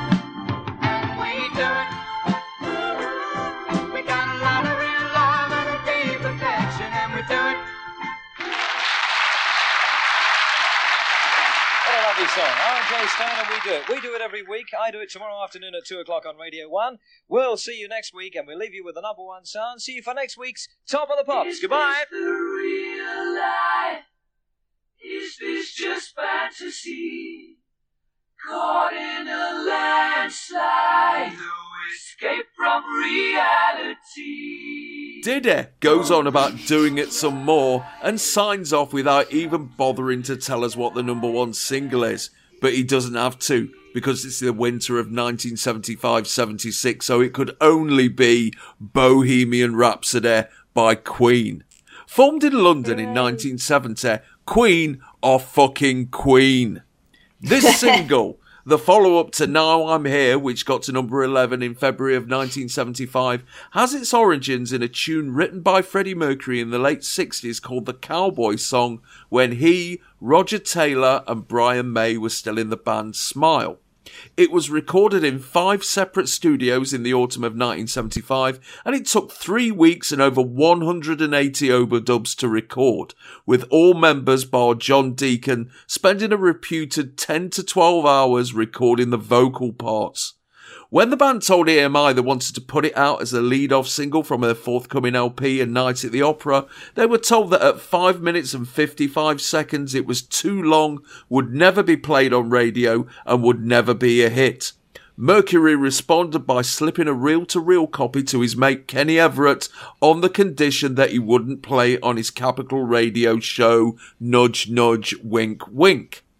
Everett responded by playing different segments of it over the course of a week and then played the full version 14 times in two days, which forced the label's hand when pop crazed Londoners started asking for it at record shops. Meanwhile, their plugger Eric Hall passed a preview copy to Diddy David Hamilton saying, Monster, monster, this could be a hit. It was finally released on the last day of October in 1975 and entered the charts two weeks later, despite a review by Alan Jones of Melody Maker, which described the song as a superficially impressive pastiche of incongruous musical styles which contrived to approximate the demented fury of the Balham Amateur Operatic Society performing the Pirates of Penzance. A fortnight later, it reached number one, where it's been for nine weeks. And like every other week, we're being treated to the video, which was recorded in Elstree Studios at a cost of £4,500, which means we never got the chance to see Pan's people dancing to it. Oh man, can you imagine? So anyway, talking about this song, it's like doing a book review on the Bible, isn't it? We're, I mean, it's it, it, it, it's always been here, uh, particularly for you, Sarah. Can you, Sarah, can you remember a time when this song came into your life? No, it, it is one of those things. Like, yeah, it, it's. Um, I was thinking about this that actually, and, and it's like, no, it's just always been there. It is just something that you grow up knowing is is a is an element in in the world, you know. And uh, yeah, it's yeah, I I love it. I've got to admit, I was I've how many times have I seen it and heard it, and you know, um, and I was just sitting there with a with a with a big grin on my face watching the video and just going, what it just delight it it delights me every time I see it or hear it or think about it. It's I'm just I'm so happy to be alive at a time that Bohemian Rhapsody exists, and not just because it annoys people because that's not you know I don't want anybody to think that that's how I live my life is just being a contrarian prick who is like hmm who doesn't I'm gonna I'm gonna like a thing that everyone you know that people hate I really do genuinely adore it David, can you remember the first time you heard it? Oh, yes, yes, I can, yeah, yeah. My colleague Andrew Mueller, or erstwhile colleague Andrew Mueller, described this as gale force rubbish. And um, it kind of has a point. I mean, it is, you know, it is obviously, a, and, and, you know, as Alan Jones in his review pointed out, it is actually a sort of piece of sort of um, you know, it has the sort of contours and the aspirations of sort of, I don't know, classical music or whatever, but none of the sense. Um, I, having said that, look, at the time, I, I absolutely loved it. Uh, I was, you know, uh, it, it, it, it, I was, a, you know, I was a pumped up little boy and it, um, um, I thought it was, you know, and I thought it was absolutely tremendous, and I would have not minded seeing week after week, um, especially on a slightly, slightly workaday edition like this. And I can sense that probably a lot of things were kind of cut down just to make room for the whole thing. And I would have, yeah, I just think you can't, you can't cut this short. Oh, definitely, yeah, because it is. After nine weeks, we still get the whole thing. You can't cut this down mid Scaramouche, can you? You can't do that. You've got it's got No, to you go all the way through to the final gong. I mean, there's no other way of doing it. It's actually, you know, and it's quite clever in that Yeah. respect. There's no fade out. It's it's got to be performed in full, and I wouldn't have minded that at all. I mean, it's interesting looking at it again now and just trying to figure out how I would have. You know, I would have been about, uh, let's think, 13, you know, when I first heard of this. And the things that would have impressed me would have been sort of slightly neo glammy type things. Actually, they're just the slightly Yeah. alien androgynous look of Freddie Mercury, um, which would have been, you know, Mm. very sort of intriguing, disquieting. Also, um, I had no idea about him being gay or anything like that. Um, you know, I always have this thing of like these Queen fans in Doncaster, you know, like, you're fucking saying Freddie Mercury's gay, like, You're fucking yeah, well. He's just fucking killed a man. Exactly. Fuck, your fucking puff wouldn't fucking kill a man now, would it? So fucking Yeah. talk sense. Um, and well, but also John Taylor actually, his in, especially when they're kind of unlit, you know, in that kind of sequence, he he actually looks very sort of sinister as Mm. well. Um, you know, and things like that would have definitely sort of piqued me, you know. But um, and then obviously right at the end, the catharsis of like you know when they do the kind of you know the full sort of onstage rock thing at the end, you know, it's just like you know right now finally they got to the point. Um, I mean, the first time I would have heard it would have been on Top of the Pops, and you just got smacked in the face by the song and the visuals as well. Because this, you know, everybody says that this is the patient zero of the rock video as we know it nowadays. and, you know, they say it was because they didn't want it danced to by the likes of Pan's people, and they obviously didn't or felt they couldn't mime to it on things like Top of the Pops. Yeah, it's quite an interesting one in that way, isn't it? it it's uh, it's it's got all these kind of fail safes like that built built into it, Mm. and uh, you know, if you look at it now, it, it's not the best example of it. You know, considering what what amazing things have been done Yeah. with with the format, it's not it's it's not the best pop video, but yeah, it's it's kind of yeah i don't i i don't think that it's um it doesn't delight me half as much as the song does but of course it, it's you know it, it's great it's appropriate. And there's the kind of live you know the live footage and freddie is there resplendent and well they all are actually but um in their kind of tight, tight white satin. Although i think only freddie is is fully Yeah. resplendent i think. Um the others are just kind of wearing it you know. Um but yeah, and the the whole uh, the the kind of amazing effects where their faces all kind of. Um, but you know, there's suddenly an infinite number of their faces, along with the infinite number of of, of the, Yeah, that was a head fuck at the stacked time. vocals. Um, Hmm. yeah, it's like, oh look how look how many of them there are. Oh, It- it- how have you done it's, it? it's a great point. Um, that it has to be shown in full and also has to be shown with this video, and there's no other way Yeah. of doing it. And it kind of felt like a sort of a missive from the gods, basically. They do seem kind of godlike, you know, in, in, you know as if they're sort of, you know, um, sort of broadcasting from an, this from another dimension. You know, it really um, had that feel about it. You know, it's The, it's the thing is with this, just I, I, I was thinking, like, imagine coming up with this. Like, what kind of glorious sort of anarchic imagination to go right, and now we're going to do it. Yeah. Now the opera bit comes in, and it's like that's that's so wonderful if you think about that. And I know that we're all kind of we're all very accustomed to this now, and, and many of us just find it really really irritating, especially because it, it is always played in full. Yeah. There's no getting away from it. Um, you know, and so I totally understand why it irks people. But also, if you just take a step back from it and go, just what kind of a what kind of brain comes up with this and realizes it in this way? That's, that's so wonderful. I mean freddie mercury you know was a, a true artist and a, a, a true hedonist and, and a, a true darling and lots of other things. And um, you can't really fault him on well, you can't fault him on his imagination. You can't fault him on his on his voice obviously which was which was really staggering.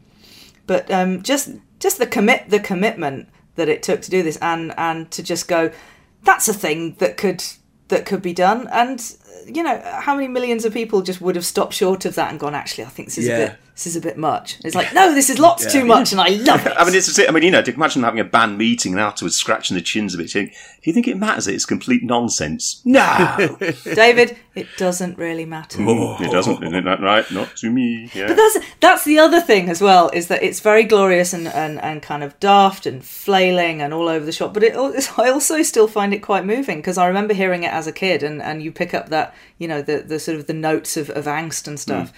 And I know that it's all it, it's basically couched in in a in a very uh, it's all it's all a, a very kind of grand silly um, endeavor. But um, I still you know it still gets me every time the kind of the, the very mournful piano towards the end and Mm. you know it's like ah fucking hell um i will actually you know depending on what kind of a day it catches me on I, it is like oh oh he's calling out for his mother oh you know Yeah. Um, but then, of course, but then you get like how many records can you say that, that have so many moods crammed into them? Yeah. and how many? Um, And so many But meanings the as well. midsection is such a riot. Yeah. I mean, because people have, I don't know if- people have picked the lyrics to this to death, and the and the and the two main theories are, you know, the it's something to do. It, it, it's it's partly to do with him trying to reveal his his origins as a Parsi Indian with the Bismillah or all that kind of stuff. Creeping Sharia hashtag. Uh, but the other one, of course, is that um, another theory that's been trotted out is that this the year it was written, 1975, was also the year that he revealed to his girlfriend that he was having a bit of man love on the side, and uh, the confessional nature of the song has something to do with that. But you know, it's just about a bloke that's killed someone and's going to hell for it. Well, it's about all. It's about all of these things, I would, uh, and um, possibly not. You know, it's it's uh, it contains multitudes. Um, the other thing is, of course, is that the uh, that it's now kind of inextricably linked with uh, um, kind of modern cinematic history as well because of Yeah. Wayne's World. And to this, it, there is a Pavlovian thing that happens. I have to bob my head in the minute when it because it's such a perfect um, uh, bit that they do in Wayne's World. It's like that's what you do to that bit. From a critical point of view, it's indestructible. I mean, Yeah. it'll never be brought down. You know, whatever people say about it, you know, whoever invented the language, it's never going to be a victim of some sort of revisionism. It's never going to be laid low. No. It's whatever you think of it, it is indestructible, and it's always going to be up. The there. only other time I've ever seen somebody sing it live, my dad's local, the Charlie, uh, Charles II. They used to have a pub singer in the uh, in the late eighties. Uh, on every Monday night and bingo and everything. And me and my mates used to go for the laugh and everything. And one bloke came up and he got his tapes and, and everything doing and he went into Bohemian Rhapsody. And, you know, it's quite a flamboyant song and it's not the kind of uh, it's not the kind of song you usually sing in a in a on a council estate pub in the late 80s but everyone in the pub no matter how old they were or who they were just went fucking mental, and he nailed it. He nailed it. And there's just there's, you just you just see all y- your dad's mates just putting their knee up on the stage, fucking doing some air guitar like like Brian May. And I'm looking along, and my dad's nodding along and everything. And he turned around to me and he said, "Oh, Freddie Mercury's fucking great, isn't he?" And I said, "Dad, you know, don't you?" Because my dad was not the uh, he was he was not the most tolerant of, of men. And he said, "What? I don't I don't give a fuck. He's a ginger beer. He's fucking great. Who gives a fuck?" It's like, "Oh, nice one, Dad." yeah, that's that's how you that that's kind of how you how you get people on board, isn't it? My stepdad was a bit like that. My stepdad just kind of didn't Yeah. really didn't quite uh, put it together. I think he sort of knew, but but kind of didn't really get his head Mm. around it. But then it's like you sit with it for long enough, and you go, actually, they're they're just they're just like everybody else, and and you know, um, thing was, Dad, who, who, who's your favourite artist, Dad? Little fucking Richard. Yeah. the following week, Bohemian Rhapsody dropped to number three, toppled from the summit by Mamma Mia by ABBA, but it had already sold a million copies by then. And when it was re-released in December 1991 in the wake of Freddie Mercury's death, as part of a double A side with Those Were the Days of Our Lives, it became the only single to become the Christmas number one twice, and eventually sold over two and a half million copies in the UK overall, the third biggest selling single of all time in the UK after Candle in the Wind 97 and Do They Know It's Christmas. Over its nine week run, it kept Trail of the Lonesome Pine by Laurel and Hardy, I Believe in Father Christmas by Greg Lake, Trail of the Lonesome Pine again, and Glass of Champagne off number one.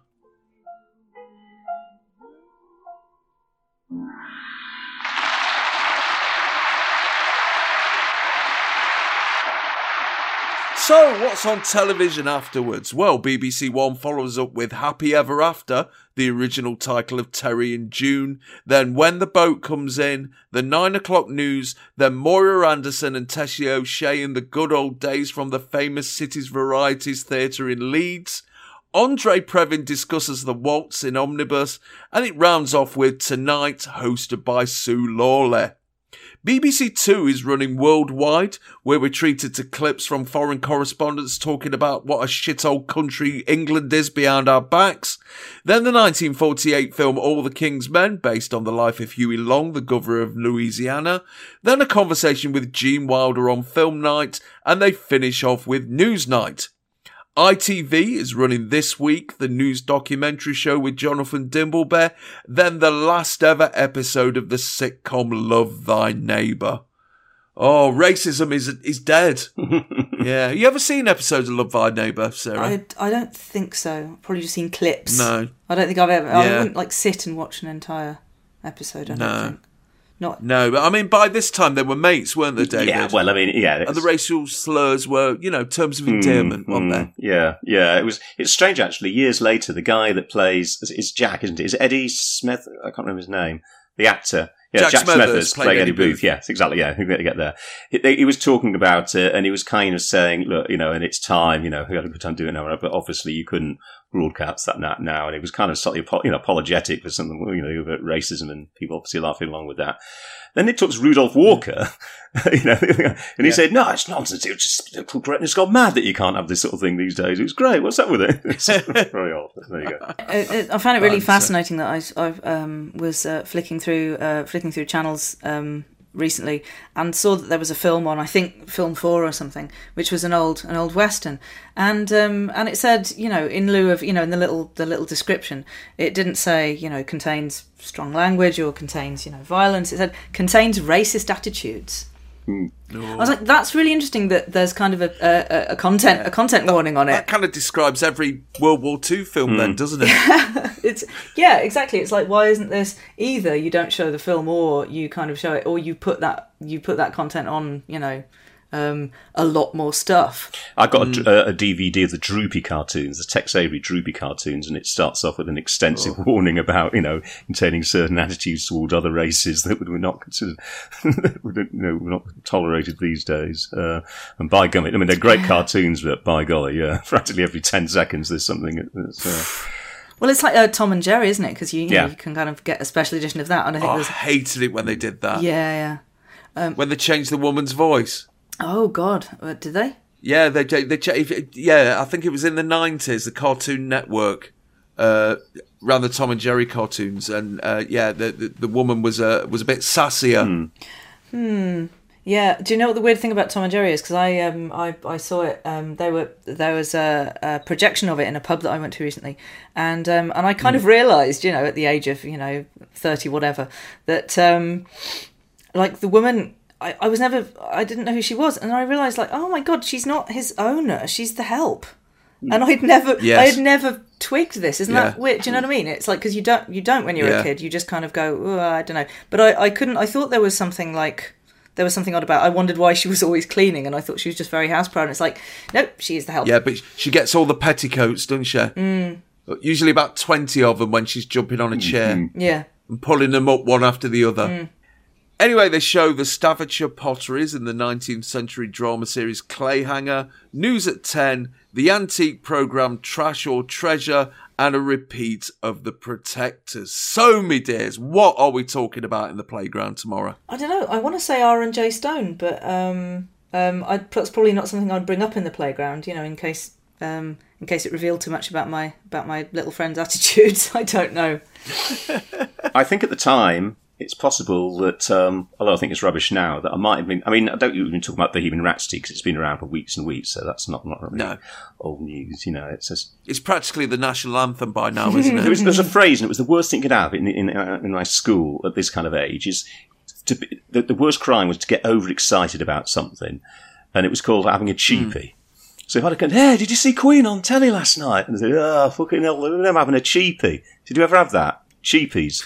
It was just the worst thing you could have is to have a cheapie, What? to get too excited about something that made you reveal, to have to, to be too boyishly enthusiastic about something. It was having a cheapie, and it was a constant. It was an accusation that was constantly hurled back and forth in the playground. wow He's having a cheapie. Look at him. Listen to him. He's having a cheapie. Fucking Queen Bohemian Rhapsody. Hey, we're in- Been around like we're four in, months. we're in bloody Yorkshire don't get so bloody excited exactly. Yeah, yeah, yeah. But I might have, I might have been actually quite interested about, about Slik because, poor as that song is, it does actually have a strong hint at the future about it. Um, just in the, superficially in the way that he's kind of dressing and everything like that. He's beginning to sort of, you know, he looks a little bit futuristic actually. Just there.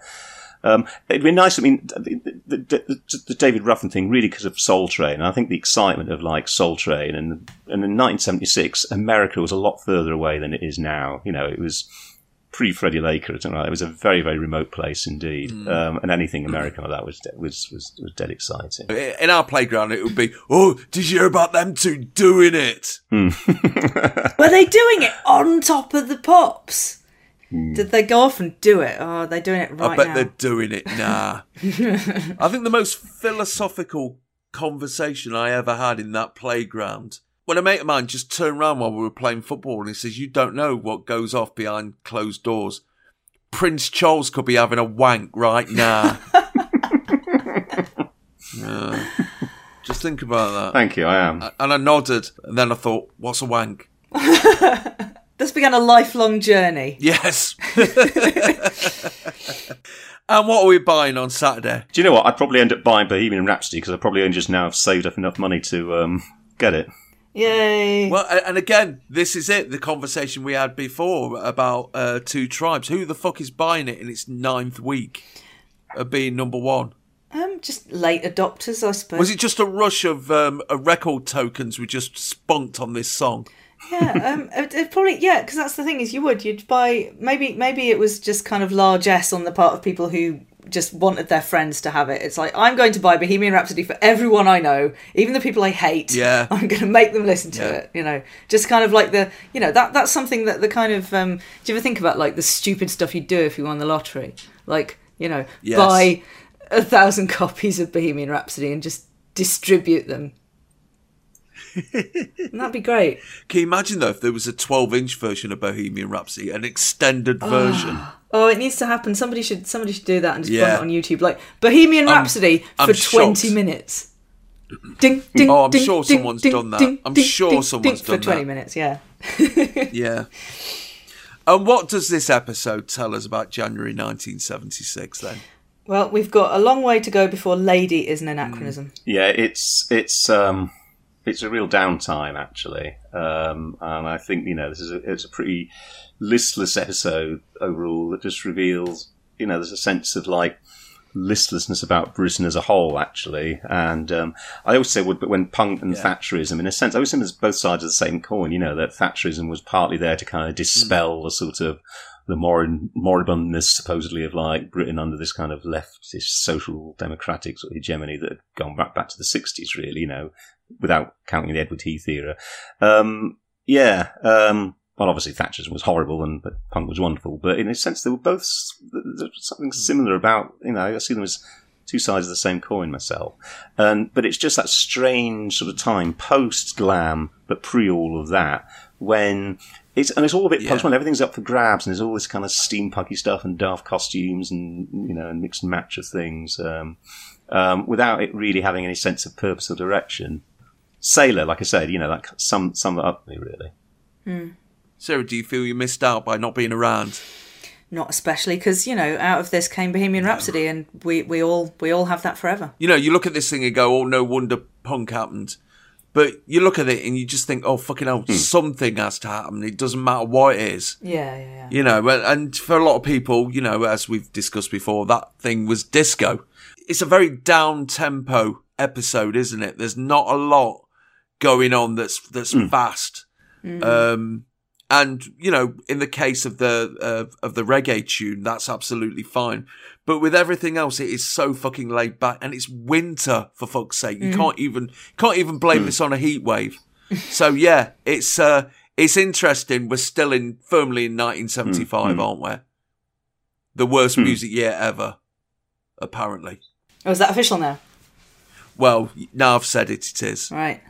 But anyway, that argument's for another day.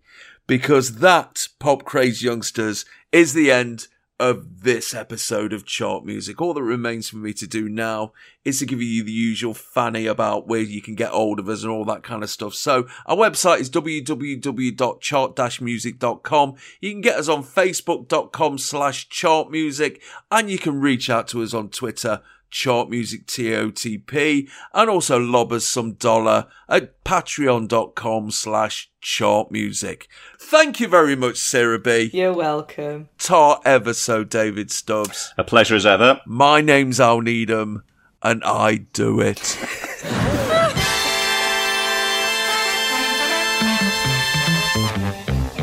Chart music.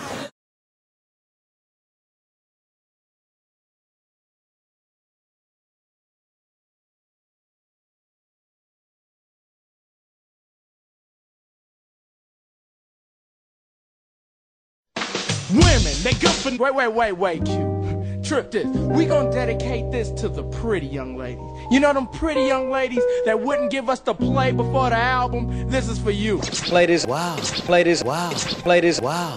They've got some lovely birds on the show. Wow. Let's also raise a toast to this young lady. Trans people have something nice to do right now. Wow. I wouldn't mind a bit of physical contact, like a peck on the cheek from our next lady, though. Wow. This is a song about a naughty lady. We're going into disco land right now.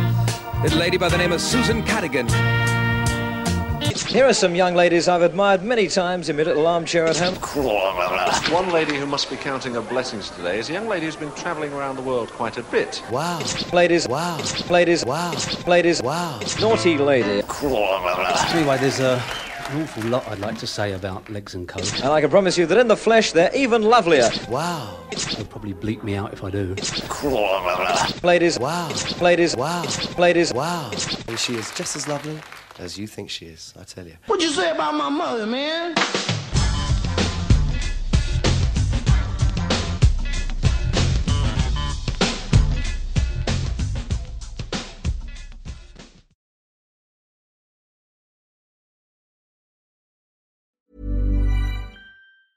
Planning for your next trip? Elevate your travel style with Quince. Quince has all the jet setting essentials you'll want for your next getaway, like European linen, premium luggage options, buttery soft Italian leather bags, and so much more. And is all priced at 50 to 80% less than similar brands. Plus, Quince only works with factories that use safe and ethical manufacturing practices. Pack your bags with high-quality essentials you'll be wearing for vacations to come with Quince. Go to quince.com slash pack for free shipping and 365-day returns.